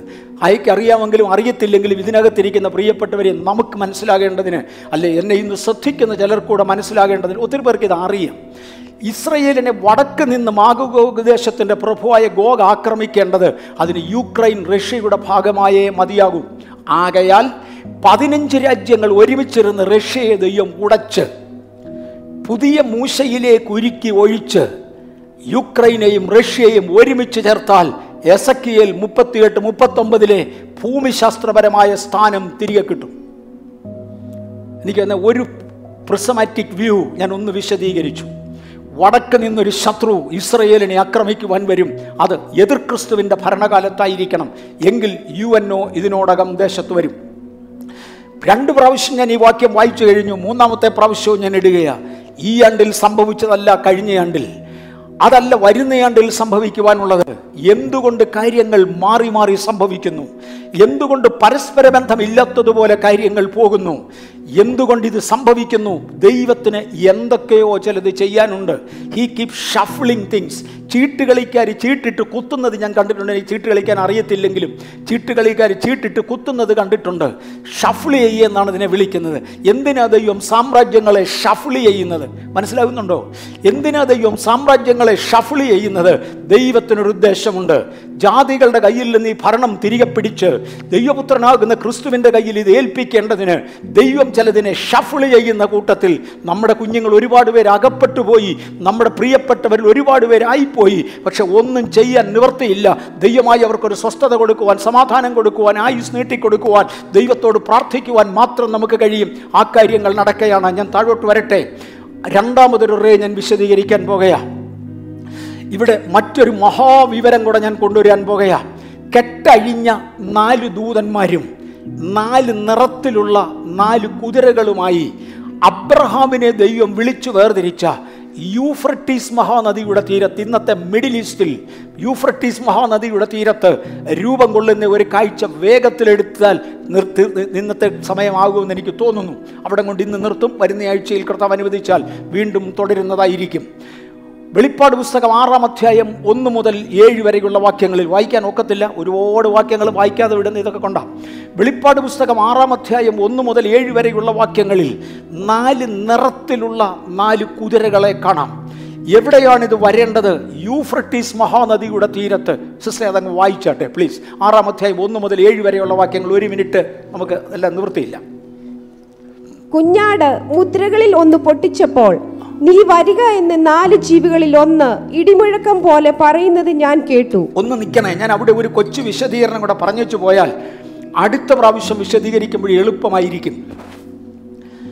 വെളിപ്പാട് പുസ്തകത്തിൽ അപ്പസ്തോലനായ യോഹന്നാൻ സ്വർഗത്തിലെത്തുന്നു അവിടെ ഏഴ് മുദ്രകളാൽ മുദ്രയിടപ്പെട്ട ഒരു പുസ്തകം കാണുന്നു. ആ പുസ്തകത്തിന്റെ മുദ്ര തുറക്കുവാൻ ആരെ കൊണ്ടും കഴിയുന്നില്ല. ആകയാൽ യോഹന്നാൻ അപ്പോസ്തോലൻ നിലവിളിക്കുവാൻ തുടങ്ങി. വേദപുസ്തകത്തിലെ ഓരോ പ്രവചനത്തിലും പല നിവർത്തീകരണങ്ങളാകാം. എല്ലാത്തിനുമല്ല മിക്കതിനും പല നിവർത്തീകരണങ്ങളുണ്ട്. ഭാഗിക നിവർത്തീകരണങ്ങളും പൂർണ നിവർത്തീകരണങ്ങളും ഉണ്ട് അതിനകത്തെ ഒരു ഭാഗിക നിവർത്തീകരണത്തിലൂടെയാണ് പോകുന്നത്. ഈ പുസ്തകം എന്തിനെ കുറിക്കുന്നു? ഇസ്രയേലിന്റെ പ്രാർത്ഥനയുടെ മറുപടികൾ എഴുതി വച്ചിരിക്കുന്ന പുസ്തകമാണ് ആ പുസ്തകം ഒന്ന് തുറന്നു കിട്ടിയാൽ അവരുടെ ഒരുപാട് നിലവിളികൾ മാറും. ഇന്നും ഓരോ ദിവസവും ഭക്തിയുള്ള യഹൂദന്മാർ അവരുടെ നെറ്റി കൊണ്ടുവന്ന് തന്റെ വിലാപമതിലിൽ തട്ടക്കെന്ന് ഇടിച്ചുകൊണ്ട് ഈ മഷിഹയെ വരണമേ എന്ന് പ്രാർത്ഥിക്കുന്ന പ്രാർത്ഥനയുടെ മറുപടി മഷിഹയുടെ വരവ് അതിനകത്ത് കുറിച്ചിട്ടുണ്ട്. ഇതിനകത്തിരിക്കുന്ന പ്രിയപ്പെട്ടവരെ എന്റെ ജോലി ഒന്ന് മാറിക്കിട്ടണം. എന്റെ ശമ്പളം ഒന്ന് മാറിക്കിട്ടണം. എന്റെ വീടിനൊരു സ്വസ്ഥത വേണം എന്നിത്യാദി നിങ്ങൾ പ്രാർത്ഥിച്ച ഞാൻ പ്രാർത്ഥിക്കുന്ന അനേക പ്രാർത്ഥനകളുടെ മറുപടി അവിടെ എഴുതി വെച്ചിട്ടുണ്ട്. പക്ഷെ പുസ്തകം മുദ്രയിട്ടിരിക്കുക തുറക്കാൻ പറ്റുകയില്ല. ഇതുകൊണ്ടൊരർത്ഥവുമില്ല പുസ്തകം മുദ്രയിട്ടിരിക്കുകയാണ്. എന്റെ കയ്യിൽ എനിക്ക് അറിയാൻ വയ്യാത്ത ഭാഷയിൽ എഴുതിയ ഒരു പുസ്തകം തന്നതുപോലെ അത് മുദ്രയിട്ട് വെച്ചിരിക്കുകയാണ്. എനിക്കതുകൊണ്ട് ഒരു പ്രയോജനവുമില്ല. മലയാളത്തിൽ പറയും നായുടെ കയ്യിലെ പൊതിക്ക തേങ്ങ എന്ന്. തേങ്ങ പൊതിച്ച് പൂളി നായ്ക്ക് ഇട്ട് കൊടുത്ത പുള്ളിക്ക് വലിയ ഇഷ്ടമാണ്. തിന്നേച്ച് വാലട്ടി കാണിക്കും പക്ഷെ പൊതിയാത്ത തേങ്ങ നായയുടെ മുമ്പിൽ ഇട്ടല്ല അതിന് എന്ത് ചെയ്യാനാണ് പൊതിക്കാൻ അതിനെ അറിഞ്ഞുകൂടാ. ഇതുപോലെ ഒരു പുസ്തകം അവിടെ ഇരിപ്പുണ്ട്. ഏഴ് മുദ്ര ഇട്ട് വെച്ചിരിക്കുക. യോഹന്നാന്റെ പ്രാർത്ഥനകളുടെ മറുപടി ഉണ്ട്. തുറക്കാനൊക്കത്തില്ല ഒരു നിവർത്തീകരണം അതാണെങ്കിൽ അതിന് ഭയങ്കര വലിപ്പമുള്ള ഒരു നിവർത്തീകരണമുണ്ട്. ഈ ഭൂമിയുടെ ടൈറ്റിൽ ഡീഡാണത്. ഈ ഭൂമിയുടെ തീറാധാരമാണത്. ഭൂമി ദൈവത്തിന്റെ വകയാ. The earth belongs to God ഭൂമി ദൈവത്തിന്റെ വകയാ. പക്ഷെ ഈ ടൈറ്റിൽ ഡീഡ് മുദ്രയിട്ടിരിക്കുക ഇതൊന്നും ഏറ്റെടുക്കാൻ ഒക്കത്തില്ല. സുവിശേഷം സകല ലോകത്തിലും പറയാൻ പറഞ്ഞു. എല്ലാവരും അംഗീകരിക്കത്തില്ല. ഇത് മുദ്രയിട്ട് വെച്ചിരിക്കുക യോഹന്നാൻ നിലവിളിക്കാൻ തുടങ്ങി. നിലവിളിക്കുന്ന യോഹന്നാനോട് മൂപ്പന്മാരിൽ ഒരുവൻ വന്ന് പറഞ്ഞ് യോഹന്നാനെ നിലവിളിക്കണ്ട. ഇതിന്റെ മുദ്ര തുറക്കുവാൻ കഴിയുന്ന ഒരുവനുണ്ട്. സകലതും കൺവേർജ് ചെയ്തിരിക്കുന്ന ഒരു വ്യക്തിത്വമുണ്ട്. സകലതും കൂടിച്ചേർന്നിരിക്കുന്ന ഒരു വ്യക്തിത്വമുണ്ട്. അതാണ് യേശു. യഹൂദഗോത്രത്തിന്റെ സിംഹം അതേ സമയത്ത് അറുക്കപ്പെട്ട കുഞ്ഞാട് താൻ സകലതും ഒരുമിച്ച് കൺവേർജ് ചെയ്തവനാണ്. തന്നെ കൊണ്ട് മാത്രമേ മുദ്ര പൊട്ടിക്കാൻ കഴിയുകയുള്ളൂ. യോഹന്നൻ ഇത് വിശ്വസിച്ചു. അങ്ങനെ കാത്തിരിക്കുമ്പോൾ കുഞ്ഞാട് അടുത്തു വന്നു മുദ്രകളിൽ ഒന്നാമത്തേത് പൊട്ടിച്ചു. മുദ്രകളിൽ ഒന്നാമത്തേത് പൊട്ടിച്ചപ്പോൾ നിസ്സാരമായിട്ടങ്ങ് പോകുമെന്ന് ആരും തെറ്റിദ്ധരിക്കേണ്ട. വൻ റിയാക്ഷൻസ് ഉണ്ടായി. കുഞ്ഞാട് മുദ്രകളിൽ ഒന്ന് പൊട്ടിച്ചു. രണ്ട് പൊട്ടിച്ചു ഭയങ്കര വിപ്ലവങ്ങളാണ് ഉണ്ടാകുന്നത്. ഭൂലോകമാകപ്പാടെ ഇളകി മറിയുകയാണ് ഇതിനകത്ത് ആറിൽ അഞ്ചു ഭാഗം ജനങ്ങളെ മരണകരമായി ബാധിക്കുന്നത് പോലെ വരെ സംഭവങ്ങൾ നടക്കാൻ പോകയാ. കാര്യം കുഞ്ഞാട് മുദ്രകൾ പൊട്ടിക്കുമ്പോൾ ഇതുവരെ അത് ഒതുക്കി വെച്ചിരുന്ന പൈശാചിക ശക്തികൾ അതിന്റെ മുഴുബലത്തോടെ എഴുന്നേൽക്കുകയും കുഞ്ഞാടിനോട് മത്സരിക്കുകയും ഭൂമി അതിന്റെ വിപ്ലവകരമായ ദോഷങ്ങൾ അനുഭവിക്കുകയും ചെയ്യും. ഇനിയും വായിച്ചാട്ട് ആറിന്റെ ഒന്ന് മുതൽ ഏഴ് വരെ. കുഞ്ഞാട് മുദ്രകളിൽ ഒന്ന് പൊട്ടിച്ചപ്പോൾ നീ വരിക എന്ന് നാല് ജീവികളിൽ ഒന്ന് ഇട ഇടിമുഴക്കം പോലെ പറയുന്നത് ഞാൻ കേട്ടു. അപ്പോൾ ഞാൻ ഒരു വെള്ളക്കുതിരയെ കണ്ടു. അതിന്മേൽ ഇരിക്കുന്നവന്റെ കയ്യിൽ ഒരു വില്ലുണ്ട്. അവൻ ഒരു കിരീടവും ലഭിച്ചു. അവൻ ജയിക്കുന്നവനായും ജയിപ്പാനായും പുറപ്പെട്ടു. അവൻ രണ്ടാം സമയമെടുക്കും. ഏഴ് മുദ്രകൾ പൊട്ടിക്കുന്ന രംഗങ്ങൾ കാണാം. നാല് നിറത്തിലുള്ള ഓരോ കുതിരകൾ ഓരോ മുദ്രകൾ പൊട്ടിക്കുമ്പോഴും പുറത്തു വരുന്നുണ്ട്. ഒന്നാം മുദ്ര പൊട്ടിച്ചു. തന്റെ ഓക്കെ ഇത് വീണ്ടും പരിഹാസമാണെന്ന് ഒന്നുകൂടെ ഞാൻ ഓർപ്പിക്കാം. കാര്യം കഴിഞ്ഞ പ്രാവശ്യം ഞാനിത് പറഞ്ഞപ്പോൾ വിവരം മനസ്സിലാകാത്ത പലരും ദഹനക്കേടിന്റെ ലക്ഷണങ്ങളൊക്കെ കാണിച്ചു. നന്നായി അതിന്റെ ദുർഗന്ധം നാട്ടിലൊക്കെ ആയി. ഞാൻ മുന്നോട്ടങ്ങ് മാറുകയാണ്. ഇനിയും അതൊക്കെ ഉണ്ടാകും. അത് അവർക്ക് ഇത് ഇത്ര ദഹിക്കുന്നില്ല എന്ന് മാത്രമേ ഉള്ളൂ. ഞാനൊരു പ്രസമാറ്റിക് വ്യൂയിലൂടെ പോകയാ. ഒന്ന് ശ്രദ്ധിച്ചു. വെളിപ്പാട് പുസ്തകത്തിന്റെ വിശദീകരണം നിവൃത്തിയില്ല. ഞാൻ അതുകൊണ്ട് ആ ഭാഗം വിടുകയാണ്. വെളിപ്പാട് പുസ്തകത്തിനകത്ത് യൂഫ്രട്ടീസ് നദിയുടെ തീരത്താണ് ഈ കുതിരകൾ വെളിപ്പെടുന്നത് എന്ന് മാത്രം കാണാം. യൂഫ്രട്ടീസ് നദിയുടെ പ്രത്യേകത എന്താണ്? ദൈവം അബ്രഹാമിനെ നമ്മുടെ പൂർവപിതാവായിരുന്ന അബ്രഹാമിനെ വിളിച്ചേച്ച് പറഞ്ഞു നിന്റെ സ്വജാതിക്കാരെയും പിതൃഭവനത്തെയും വിട്ട്. നിന്റെ മാതാപിതാക്കളെ വിട്ട് ഞാൻ നിന്നെ കാണിപ്പാനിരിക്കുന്ന ദേശത്തേക്ക് പോകാം. അങ്ങനെ അബ്രഹാം യാത്ര ചെയ്ത് അബ്രഹാം കടന്ന ഏറ്റവും പ്രധാനമായ നദിയാണ് യൂഫ്രട്ടീസ്. അവിടെ വെച്ച് ദൈവം അബ്രഹാമുമായി ഒരു ഉടമ്പടി കൊടുത്തു. യൂഫ്രട്ടീസ് നദിയുടെ തീരത്തായിരിക്കണം. ഇന്നടത്ത് വെച്ചെന്ന് തീർത്തു പറയാൻ എനിക്ക് അറിഞ്ഞുകൂടാ ദൈവം ഒരു ഉടമ്പടി കൊടുത്തു. ആ ഉടമ്പടിയെ എസ്റ്റാബ്ലിഷ് ചെയ്യുവാൻ ഒരു ദർശനത്തിൽ അറുക്കപ്പെട്ട കാളകളുടെ മധ്യത്തിൽ തന്റെ ഒരു വെളിപ്പാടുണ്ടായി. പതിനഞ്ചാമത്തെ അധ്യായം. അത് ഈ വെളിപ്പാട് ഇതിനെ എസ്റ്റാബ്ലിഷ് ചെയ്യുകയാണ്. അബ്രഹാമുമായുള്ള ഉടമ്പടിയെ എസ്റ്റാബ്ലിഷ് ചെയ്യുകയാണ്. ആവർത്തിച്ച് പറയുകയാണ്. ആ ഉടമ്പടി ഇതാണ്. ഞാൻ നിനക്കും നിന്റെ സന്തതിക്കും ഈ ദേശം മുഴുവനും വാഗ്ദത്ത വാഗ്ദത്തമായി അവകാശമായി തരാൻ പോകുകയാണ് എന്ന് അബ്രഹാമുമായി ഒരു ഉടമ്പടി ചെയ്തു. ഇത് യൂഫ്രട്ടീസ് നദിയുടെ തീരത്തായിരിക്കണം. കാരണം ദൈവം ദൈവത്തോട് അബ്രഹാം ചേരുന്നത് യൂഫ്രട്ടീസ് നദിയിലാണ് അബ്രഹാം ജീവിച്ചിരുന്ന കാലത്ത് നദി കടക്കുന്നത് കുറ്റകരമായി നാട്ടുകാർ കണ്ടിരുന്നു. ഒരു നദി കടക്കാൻ പാടില്ല. അബ്രഹാമിനോട് ദൈവം ആവശ്യപ്പെട്ടത് അന്നുള്ളതിലെ വലിയ നദി കടക്കാനാണ് ഇവിടെ സ്നാനപ്പെടാൻ പറയുന്നത് പോലെ. ദൈവം വെള്ളത്തിലൂടെ കടത്തിക്കൊണ്ട് പോകുന്നത് ഒരു ഉപമയായി ആരംഭം മുതൽ ഉപയോഗിക്കാറുണ്ട്. ഞാൻ യേശുവിനോട് ചേരുവാൻ വെള്ളത്തിലൂടെ സ്നാനമേറ്റതുപോലെ അബ്രഹാം തന്റെ സ്വജനത്തെയും പ്രതിർഭവനത്തെയും ജാതിയെയും വിട്ട് ദൈവത്തോട് ചേരേണ്ടതിന് യൂഫ്രട്ടീസ് നദി കടന്നു. അവിടെ ആയിരിക്കണം പ്രമാണം എസ്റ്റാബ്ലിഷ് ചെയ്തത്. ഞാൻ നിനക്കും നിന്റെ സന്തതിക്കും ഇത് വാഗ്ദത്ത ദേശമായി തരികയാണ് പക്ഷേ അത് പറയുമ്പോൾ അതിന് വിരോധമായി വ്യാപരിച്ചിരുന്ന നാല് പ്രധാന ശക്തികളെ. വേദപുസ്തകത്തിൽ നാല് ഒരു നല്ല ഫിഗറാണ് വാട്ട് യു കോൾ അധികാരങ്ങളെ കാണിക്കുന്ന അവകാശങ്ങളെ കാണിക്കുന്ന ഒരു അക്കമായിട്ടാണ് നാല് കാണുന്നത്. നാല് ദൂതന്മാരെ പിടിച്ചു ബന്ധിച്ചു.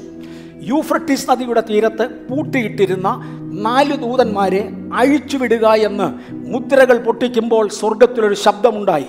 അങ്ങനെയാണെങ്കിൽ യൂഫ്രട്ടീസിന്റെ തീരത്താണ് ഈ നാല് അശുദ്ധ ദൂതന്മാരെ അഴിച്ചുവിടുന്നത് ഒറ്റ ഉദാഹരണം പണ്ടൊരിക്കൽ ഞാൻ എടുത്തത് ഒന്നുകൂടെ ആവർത്തിക്കാം. അബ്രഹാം ജീവനോടിരുന്ന കാലം ലോകത്തിലെ ഏറ്റവും മ്ലേച്ഛകരമായിരുന്ന രാജ്യമെന്ന് കണ്ടത് സോതോം ഗോമോറയാണ്. സോതോം ഗോമോറയുടെ ഏറ്റവും വലിയ പാപം സെയിം സെക്സ് മാരിയേജ് ആണ്. പുരുഷൻ പുരുഷനോടും സ്ത്രീ സ്ത്രീയോടും ചേർന്ന് അയോഗ്യമായി ഇത് പ്രവർത്തിച്ച ലൈംഗിക ആ അപഹാസം അതാണ് സോതോമിന്റെ ഒന്നാമത്തെ പാപം ഏറ്റവും വലിയ പാപം. സോതോമി എന്ന് അതിനെ വിളിച്ചിരുന്നു. തുടർന്ന് ആ അശുദ്ധ ദൂതൻ ബന്ധിക്കപ്പെട്ടു. ലോകത്തിൽ ഒരു രാജ്യവും സോതോമി അനുവദിച്ചിരുന്നില്ല. രണ്ടായിരത്തി ഇരുപത് വരെ ഐ എം സോറി രണ്ടായിരം വരെ രണ്ടായിരത്തി രണ്ടിലാണെന്ന് തോന്നുന്നു അനുവദിക്കുന്നത്. അതുവരെ ആ ദൂതനെ പൂട്ടിയിരിക്കുകയായിരുന്നു. അതിനെ അഴിച്ചുവിട്ടിരുന്നില്ല. പക്ഷെ രണ്ടായിരത്തി രണ്ടിൽ ആദ്യമേ യു കെയും പിന്നെ അമേരിക്കയും ഇന്ന് ഇന്ത്യ വരെ. അനേക രാജ്യങ്ങളിൽ ഇതിനെ അഴിച്ചുവിട്ടിരിക്കുന്നത് കാണാം. എവിടെയാണ് ഇതിനെ അഴിച്ചുവിടുന്നത്? ഞാൻ ഒരു എക്സാമ്പിൾ മാത്രം തൊട്ടതാ. ഒരു പ്രസമാറ്റിക് വ്യൂ ഒരു വിശദീകരണത്തിലേക്ക് മാത്രം മാറിയതാ. നാല് ദൂതന്മാരെ അഴിച്ചുവിടുന്നത് കാണാം. എവിടെ? അബ്രഹാം ക്രോസ് ചെയ്തതായ സ്ഥലം. ആ സ്ഥലത്തിന് പ്രത്യേകതയുണ്ട്. വേഗത്തിൽ ഞാൻ പൊക്കോളാം. ഞാനിതൊന്ന് സൂം ചെയ്യാൻ പോകുക അബ്രഹാം ക്രോസ് ചെയ്ത ആ ഭാഗമാണ് ഞാൻ രണ്ടാം റൗണ്ടിനകത്ത് കാണിച്ചു ഒന്നുകൂടെ സൂം ചെയ്യാം. തെണ്ടി കാണുന്നത് ആ ഭാഗങ്ങളാണ്. ഇറാഖ് കുവൈറ്റ് വരെ ആ മിഡിൽ ഈസ്റ്റ് രാജ്യങ്ങളെ എല്ലാം കൂടെ ചിത്രീകരിക്കുന്ന ഒരു പടമാണ് ഈ കാണുന്നത് യൂഫ്രട്ടീസ് നദിയുടെ തീരം. ഇവിടുന്നാണ് നാല് ദൂതന്മാരെ അഴിച്ചുവിടുന്നതും. ഇവിടെയാണ് നാല് നിറങ്ങളുള്ള കുതിരകൾ പ്രത്യക്ഷമാകുകയും ചെയ്യുന്നത്. And voice of the angel suddenly കെയും വെളിപ്പാട് പുസ്തകം ഒൻപതാം അധ്യായത്തിന്റെ പതിമൂന്ന് പതിനാല് വാക്യങ്ങൾ വിട്ടേക്ക് വായിക്കാൻ ഒക്കത്തില്ല. യൂഫ്രട്ടീസ് നദിയുടെ തീരത്ത് പൂട്ടിയിട്ടിരുന്ന ദൂതന്മാരെ അഴിച്ചുവിടുന്നതോടെ സംഭവിക്കുന്ന കാര്യങ്ങളാണ്. ദൈവം അബ്രഹാമിന് കൊടുത്ത വാഗ്ദത്തം രണ്ട് അബ്രഹാമിന് കൊടുത്ത ഇടം. ആ സ്ഥലങ്ങൾ ഒന്നുകൂടെ ആവർത്തിച്ചു. മുന്നോട്ട് പോകട്ടെ ഞാൻ. വാട്ട് ഈസ് ഹാപ്പനിങ് നാല് നിറത്തിലുള്ള നാല് കുതിരകൾ വരുന്ന വരവ് കാണാം. നാല് കുതിരകൾ. ഒന്നാമത്തേത് വെള്ളക്കുതിരയാണ്. നിറം മാത്രം ശ്രദ്ധിച്ചാൽ മതി വേറെ ഒന്നും ഇപ്പോൾ ശ്രദ്ധിക്കേണ്ട. ഭയങ്കര വിശദീകരണങ്ങളുണ്ട് ഒരു റേ വിശദീകരിച്ചതല്ലേ? അതിനകത്ത് ഒത്തിരി പുറത്തു വരും. മുഴുവൻ നമുക്ക് എടുക്കാനൊക്കത്തില്ല ഒന്ന് ഒരു വെള്ള നിറത്തിലുള്ള കുതിര പുറത്തു വന്നു. രണ്ട് ചുവന്ന നിറത്തിലുള്ള ഒരു കുതിര പുറത്തു വന്നു. മൂന്ന് കറുത്ത നിറത്തിലുള്ള ഒരു കുതിര പുറത്തു വന്നു. നാല് ഒരു മഞ്ഞക്കുതിര എന്ന് മലയാള വേദ പുസ്തകത്തിലുണ്ട് ആറാം അധ്യായത്തിന്റെ എട്ടാമത്തെ വാക്യത്തിൽ മഞ്ഞക്കുതിര പ്രത്യക്ഷമായി. അത് തർജിമ പെശകാണ് എന്ന് ഓർമ്മിപ്പിക്കട്ടെ. പേൽ ഗ്രീൻ എന്നാണ് അതിന് കൊടുത്തിരിക്കുന്ന വാക്ക്. പേൽ ഗ്രീൻ കിങ് ജെയിംസിൽ കാണത്തില്ല. വൈ എൽ ടിയിൽ അത് കിട്ടും. വൈ എൽ ടിയിൽ അത് new literal translation. Y L T കിട്ടും. Y L T may not be N L T Y L T. Y L ടിയിൽ അത് കിട്ടും. It's a pale green original സ്ക്രിപ്റ്റിൽ അങ്ങനെയാണ് കൊടുത്തിരിക്കുന്നത്. ഒരു പേൽ ഗ്രീൻ നിറമുള്ള പച്ച നിറമുള്ള ഒരു കുതിര പ്രത്യക്ഷപ്പെട്ടു. ഈ കുതിരയ്ക്ക് ഒരു കാര്യമുണ്ട്. ഈ കുതിരയ്ക്ക് ഈ ലോകത്തിൽ നാലിൽ ഒന്നിന്റെ മേൽ അവകാശം ലഭിക്കുന്നതോടെ ഒന്ന് ഒന്ന് ഗൗരവമായി ശ്രദ്ധിച്ചോണം. ഇനി ഞാൻ ആ നാല് നിറത്തിലുള്ള രാജ്യങ്ങളെ ഇങ്ങോട്ട് എടുക്കാൻ പോകുകയാണ് ഒന്ന് സിറിയ. സിറിയയുടെ ഒഫീഷ്യൽ ഫ്ലാഗാണ് നിങ്ങൾ ഈ കാണുന്നത്. രണ്ടായിരത്തി പന്ത്രണ്ടിൽ ഈ ഫ്ലാഗ് അവർ അക്സെപ്റ്റ് ചെയ്തു. അതിന് ഏതാണ്ട് രണ്ടായിരം വർഷങ്ങൾക്ക് മുന്നമേ പ്രവാചകൻ പറഞ്ഞിരുന്ന നിറങ്ങൾ ഒരുമിച്ച് വന്നതെന്ന് കണ്ടു. വെള്ളക്കുതിര ചുമന്ന കുതിര കറുത്ത കുതിര പച്ചക്കുതിര ആ നാല് നിറങ്ങൾ സിറിയയുടെ ഫ്ലാഗിൽ വെച്ചു. ഈ നിറമെല്ലാം അങ്ങോട്ട് വാരിയിട്ടിരിക്കുന്ന തമാശ കളിക്കാനല്ല നഴ്സറി പിള്ളേർ എഴുതിയതല്ലിത് ഇത്. യേശു ക്രിസ്തു കൊടുത്ത വെളിപ്പാടാ. ഇത് നഴ്സറി പിള്ളേരുടെ അല്ല നഴ്സറി പിള്ളേർ കളിയാക്കുമെങ്കിലും ഇത് നഴ്സറി പിള്ളേർ എഴുതിയതല്ല ഇത് സ്വർഗത്തിലെ ദൈവത്തിന്റെ വകയാണ് ഒന്ന് സിറിയ. രണ്ട് ഇറാഖ് കൊടിയിലെ നിറം ഒന്ന് കണ്ടു. ഈ നാല് നിറം അല്ലാതെ വേറെ ഏതെങ്കിലും ഉണ്ടോ എന്ന്? മൂന്ന് ലിബിയ. നാല് യോർദാൻ. അഞ്ച് ഇറാൻ. ആറ് നൈജീരിയ. ഏഴ് കുവൈറ്റ്. എട്ട് സുദാൻ. ഈ എട്ട് രാജ്യങ്ങൾ ഒരേ നിറമുള്ള ഫ്ലാഗുകൾ ഏറ്റെടുത്തു. തമാശാണെന്ന് തോന്നുന്നു? ഇറ്റ്സ് എ പ്രിസമാറ്റിക് വ്യൂ നാല് കുതിരകൾ പ്രത്യക്ഷമായി നാല് നിറം. എവിടെ? അബ്രഹാമിനോട് ദൈവം സത്യം ചെയ്ത ആ സ്ഥലത്ത് ആ ചുറ്റുവട്ടങ്ങളിൽ നിന്ന്. നാല് അശുദ്ധ ദൂതന്മാരെ അഴിച്ചുവിട്ടു. നാല് നിറങ്ങളിലുള്ള കുതിരകൾ പ്രത്യക്ഷമായി. ഞാൻ പറഞ്ഞ വിശദീകരണം ഒത്തിരിയുണ്ട് ഇവ ഒരുമിച്ച് വന്നു. ഏതോ ചിലത് സംഭവിക്കുകയാണ് ഏതോ ചിലതിന്റെ ആരംഭത്തിങ്കിലേക്ക് നാം കയറുകയാണ് ലോകമഹായുദ്ധം നടക്കാതെ നിവർത്തിയില്ല യേശു ഭരണം തിരിച്ചു പിടിക്കും ആ യുദ്ധത്തിലൂടെയാണ് തിരിച്ചു പിടിക്കുന്നത് ഈ പ്രദേശങ്ങൾ യേശു തിരിച്ചു പിടിക്കും അടുത്ത മാർക്കിംഗ് നാല് നിറങ്ങൾ മാർക്ക് ചെയ്തത് ഞാൻ കാണിച്ചു. ഇതിനെ ക്രോപ്പ് സർക്കിൾസ് എന്നാണ് വിളിക്കുന്നത്. കൃഷിഭൂമികളിൽ പ്രത്യക്ഷപ്പെടുന്ന പ്രത്യേക മാർക്കുകൾ.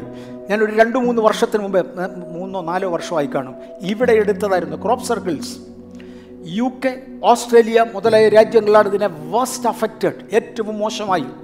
കോതമ്പ് കൃഷി ചെയ്തിരുന്ന കൃഷിസ്ഥലങ്ങളിൽ പെട്ടെന്ന് രണ്ടും മൂന്നും മിനിറ്റ് കൊണ്ട് ഈ കാണുന്ന ഓരോ രൂപങ്ങൾ പ്രത്യക്ഷപ്പെടും. ഈ കാണുന്ന ഓരോ രൂപങ്ങൾ ഭൂമി എന്റേതാണ് എന്ന അവകാശം പറയുവാൻ അതിന്റെ മുദ്രകൾ പതിക്കുക.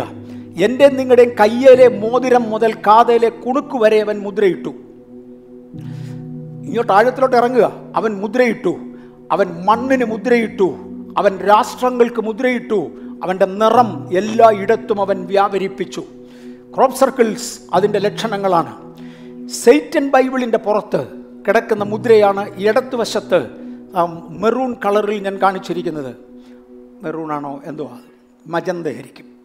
ആ മജന്ത കളറിൽ ഞാൻ കാണിച്ചിരിക്കുന്നത് സാത്താന്റെ ബൈബിളിന്റെ പുറത്തെ മുദ്രയാണ് ദ ബൈബിൾ ഓഫ് സൈറ്റൻ അതിന്റെ പുറത്തെ മുദ്രയാണ് അതിന്റെ റെസിപ്പോക്കലാണ് വലത്തുവശത്ത് ഞാൻ പച്ച നിറത്തിൽ കാണിച്ചത്. ഇത് രണ്ടും ഒന്നാണ് ഇതാണ് ക്രോപ്പ് സർക്കിളിൽ വരുന്ന മുദ്രകൾ. മനസ്സിലാകുന്നുണ്ടോ? ക്രോപ്പ് സർക്കിളിലെ മുദ്രകൾ പൈശാചികമാണ് എന്ന് എടുത്തു കാണിക്കേണ്ടതിന് ഞാൻ വരികയാണ് ഞാൻ മുന്നോട്ട് പോകുകയാണ് ബ്ലഡ് മൂൺ നമ്മൾ എടുത്തു. ബ്ലഡ് മൂൺ നടക്കുന്ന സമയത്താണ് യു എൻ ഒ പ്രധാനപ്പെട്ട നിയമങ്ങൾ കൊണ്ടുവരുന്നത്. Treaty one agenda twenty thirty എട്ട് വർഷം കൂടെ ബാക്കിയുണ്ടല്ലയോ? ഏഴ് വർഷം ശിഷ്ടം ബാക്കിയുണ്ട്. രണ്ടായിരത്തി ഇരുപത് ഇരുപത്തി ഒൻപത് ഡിസംബർ മാസം മുപ്പത്തി ഒന്നിന് മുമ്പേ അല്ലെങ്കിൽ രണ്ടായിരത്തി മുപ്പത് ജനുവരി ഒന്നിന് മുന്നമേ വൺ വേൾഡ് ഗവൺമെന്റ് വന്നിരിക്കണം എന്നവർ തീരുമാനിച്ചു. വൺ വേൾഡ് റിലിജിയൻ കൊണ്ടുവരണം എന്നവർ തീരുമാനിച്ചു. വൺ വേൾഡ് ഗോഡ് എന്ന് ഞാൻ ഇതിനെ വിളിക്കട്ടെ. ഒറ്റ ദൈവത്തെ ഭൂമി മുഴുവനും ആരാധിക്കണമെന്ന് പറഞ്ഞു.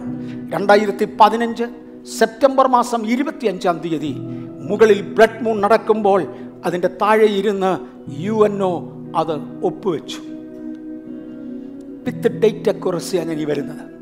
നമ്മൾ വിശദീകരിക്കുക. രണ്ടാമത്തെ ട്രീറ്റി രണ്ടായിരത്തി ഇരുപത് get a unique I D number അറുന്നൂറ്റി അറുപത്തി ആറ് രണ്ടായിരത്തി ഇരുപതിലത് നടത്തണമെന്ന് അവർ തീരുമാനിച്ചതാ. അതിനുവേണ്ടി ആളുകൾ എഴുന്നേറ്റു. പോപ്പ് അതിനനുകൂലമായി ഒരു കോൾ കൊടുത്തു. അവിടെ കൊണ്ട് ഞാൻ നിർത്തുകയാണ് ജെയിംസ് ഗോർഡൻ ബ്രൗൺ അതിനനുകൂലമായി ഒരു കോൾ കൊടുത്തു. ബിൽ ഗേറ്റ്സ് അതിനാവശ്യമുള്ളതായി ചിപ്സ് ഉണ്ടാക്കി. അവരെല്ലാം പറഞ്ഞു രണ്ടായിരത്തി ഇരുപതിൽ ഇത് ലോകത്തിൽ കൊണ്ടുവരും. പക്ഷേ എന്റെ യേശു പറഞ്ഞ ഒരു പദമുണ്ട്. തന്റെ വരവിന്റെ ദിവസം പിതാവല്ലാതെ പുത്രം പോലും അറിയുന്നില്ല. പോപ്പിന് പിടിയില്ല. മനസ്സിലാകുന്നുണ്ടോ? ബിൽ ഗേറ്റ്സിന് കമന്റ് ചെയ്യാൻ ഒക്കത്തില്ല. പിതാവ് പറഞ്ഞു നിൽക്കട സമയമായില്ല. വെയിറ്റ്. അതിന്റെ അർത്ഥം ചിപ്സ് അവർ കളഞ്ഞെന്നല്ല. ഇന്നും അതവിടെ ഉണ്ട്. എപ്പോൾ അതിന്റെ ടൈം വെയിറ്റ് ചെയ്യുകയാണ്. ദൈവമക്കളെ ഞാൻ വിശ്വസിക്കുന്നതനുസരിച്ച് ഒരു കാഹളം ധ്വനിക്കും. ഞാൻ അങ്ങ് പോകും. എന്റെ കൂടെ ഒരുപാട് പേര് പോകും. ബിൽ പിന്നെ നിങ്ങളുടെ തോന്നിയവാസം നിങ്ങളുടെ തോന്നിയവാസം. കുത്തേണ്ടതിന് കുത്താം. ഒത്തിരി പേര് അവിടെയും രക്ഷപ്പെടും. ഇല്ലെന്നല്ല ഞാൻ പറഞ്ഞത് ഇന്ന് പകൽ യേശുവിന്റെ വരവിന് വേണ്ടി തയ്യാറാകാം. ലക്ഷണങ്ങൾ മുഴുവനും ഞാൻ രണ്ടാമത്തെ ലക്ഷണത്തിലൂടെയാണ് പോകുന്നത് രണ്ടാമത്തെ റേ ആണ് വിശദീകരിക്കുന്നത്. പ്രിസമാറ്റിക് വ്യൂവിൽ മാത്രമേ ഇതിനെ നമുക്ക് വിശദമായി കാണാനൊക്കത്തുള്ളൂ. തിരിച്ചതിനെ ഒന്ന് കമ്പൈൻ ചെയ്തെങ്കിൽ മാത്രമേ നമുക്കതിനെ ഒന്ന് ചേർത്ത് കാണാനൊക്കത്തുള്ളൂ. മെയ് രണ്ടായിരത്തി ഇരുപതായിരുന്നു സെപ്റ്റംബർ രണ്ടായിരത്തി ഇരുപതും ഇതെല്ലാം വേൾഡ് ഗവൺമെന്റുകൾക്ക് വേണ്ടിയുള്ള തീരുമാനങ്ങൾ. പോപ്പ് പരസ്യപ്പെടുത്തിയതും മറ്റു പലതും പല പല പരസ്യങ്ങളുണ്ടായി. അതിനകത്ത് തന്നിരുന്ന ഡേറ്റ്സ് രണ്ടായിരത്തി ഇരുപത് മെയ്യും രണ്ടായിരത്തി ഇരുപത് സെപ്റ്റംബറുമായിരുന്നു. രണ്ടായിരത്തി ഇരുപതോടുകൂടെ കൊറോണയെ ദൈവം അഴിച്ചുവിട്ടു. മൊത്തം സംഗതികൾ തകിടം മറിഞ്ഞു. ബെസ്റ്റ് ലൈൻ നടക്കുമ്പോൾ തന്നെ ദൈവത്തിന്റെ സമയത്തിന് വേണ്ടി കാര്യങ്ങൾ മാറ്റിവെച്ചു. ഇന്ന് ഞാനും നിങ്ങളും ഇതിന്റെ നടുക്കാണെന്ന് മറക്കരുത്. നമുക്ക് കർത്താവിന് വേണ്ടി ഒന്ന് മടങ്ങി വരാൻ ഞാൻ ഈ ഭാഗങ്ങൾ വിശദീകരിക്കുന്നില്ല. അടുത്ത ദിവസം വരുന്ന ആഴ്ചയിൽ കർത്താവ് അനുവദിക്കുന്നെങ്കിൽ വേറെ ചില ഭാഗങ്ങളിലൂടെ പോകാം. ഞാൻ എന്തുവാ പറയാൻ ആഗ്രഹിച്ചത്? യേശുവിന്റെ മടങ്ങി വരവ് സമീപമായി. പരസ്യവരവിന്റെ ലക്ഷണങ്ങളാണ് ഈ കാണുന്നത്. അതിനു മുമ്പേ രഹസ്യവരവ് നടക്കും. രഹസ്യവരവിൽ ഞാനും നിങ്ങളും എടുക്കപ്പെടും. റാപ്ചർ എന്ന് കേട്ടാൽ ചിരിക്കുന്ന ഒത്തിരി പേരുണ്ട്. അവർ ചിരിക്കട്ടെ. ക്രൂശന്റെ വചനം നശിച്ചു പോകുന്നവർക്ക് പോഷത്വവും രക്ഷിക്കപ്പെടുന്ന നമുക്ക് ദൈവശക്തിയുമാണ്. ഇന്ന് പകൽ ദൈവസന്നിധിയിൽ നമ്മെ ഒന്നുകൂടെ സമർപ്പിക്കാം. കർത്താവ് സകല അശുദ്ധിയിൽ നിന്നും മാറ്റി ഞങ്ങളെ ദൈവിക വിശുദ്ധിയിൽ നിർത്തണമേ എന്ന് നമുക്ക് ദൈവത്തോട് പറയാം. എനിക്ക് തോന്നുന്നു ഇന്ന് എടുത്തത് ടൈം ബേസ്ഡ് ആണ്. ആപ്റ്റാണ് ഞാൻ എടുത്തു പറഞ്ഞു. യുക്രൈനും റഷ്യയും ഒരുമിച്ച് ചേരാത്തിടത്തോളം വേദപുസ്തകത്തിൽ എസ് എ മുപ്പത്തിയെട്ട് മുപ്പത്തൊമ്പതിൽ പറയുന്ന ഗോകുമാഗോ യുദ്ധം അസാധ്യമാണ്. അത് വരേണ്ടതിന് റഷ്യയെ ഉടച്ച് പുതിയ മൂശയിൽ വാർത്ത് ഇന്നത്തെ യുദ്ധത്തിലേക്ക് നയിച്ചു. ദൈവം തന്റെ കാര്യങ്ങൾ ചെയ്യും. ഞാനും നിങ്ങളും എടുക്കപ്പെടും. അതിനുവേണ്ടി തയ്യാറാകാം. കണ്ണുകൾ അടയ്ക്കാം. കർത്താവെ ഇന്ന് ഈ സഭയെ ദൈവകരങ്ങളിൽ ഏൽപ്പിക്കുന്നു. ലോകത്തിന്റെ പല ഭാഗത്തായി ശ്രദ്ധിച്ചവരെ തൃക്കരങ്ങളിലേക്ക് ഏൽപ്പിക്കുന്നു. യേശുവിന്റെ ബലമുള്ള നാമത്തിൽ ഞാനവരെ അനുഗ്രഹിച്ച് പ്രാർത്ഥിക്കുന്നു. ഒരു ദൈവകൃപ അവരുടെ മേൽ ഇരിക്കട്ടെ. ബലമുള്ള കരങ്ങളിലേക്ക് ഏൽപ്പിക്കുന്നു. വരവിന് വേണ്ടി ഒരുങ്ങുവാൻ അടിയങ്ങളെ ഒരുക്കണമേ. യേശുവിൻ നാമത്തിൽ തന്നെ. ആമേൻ.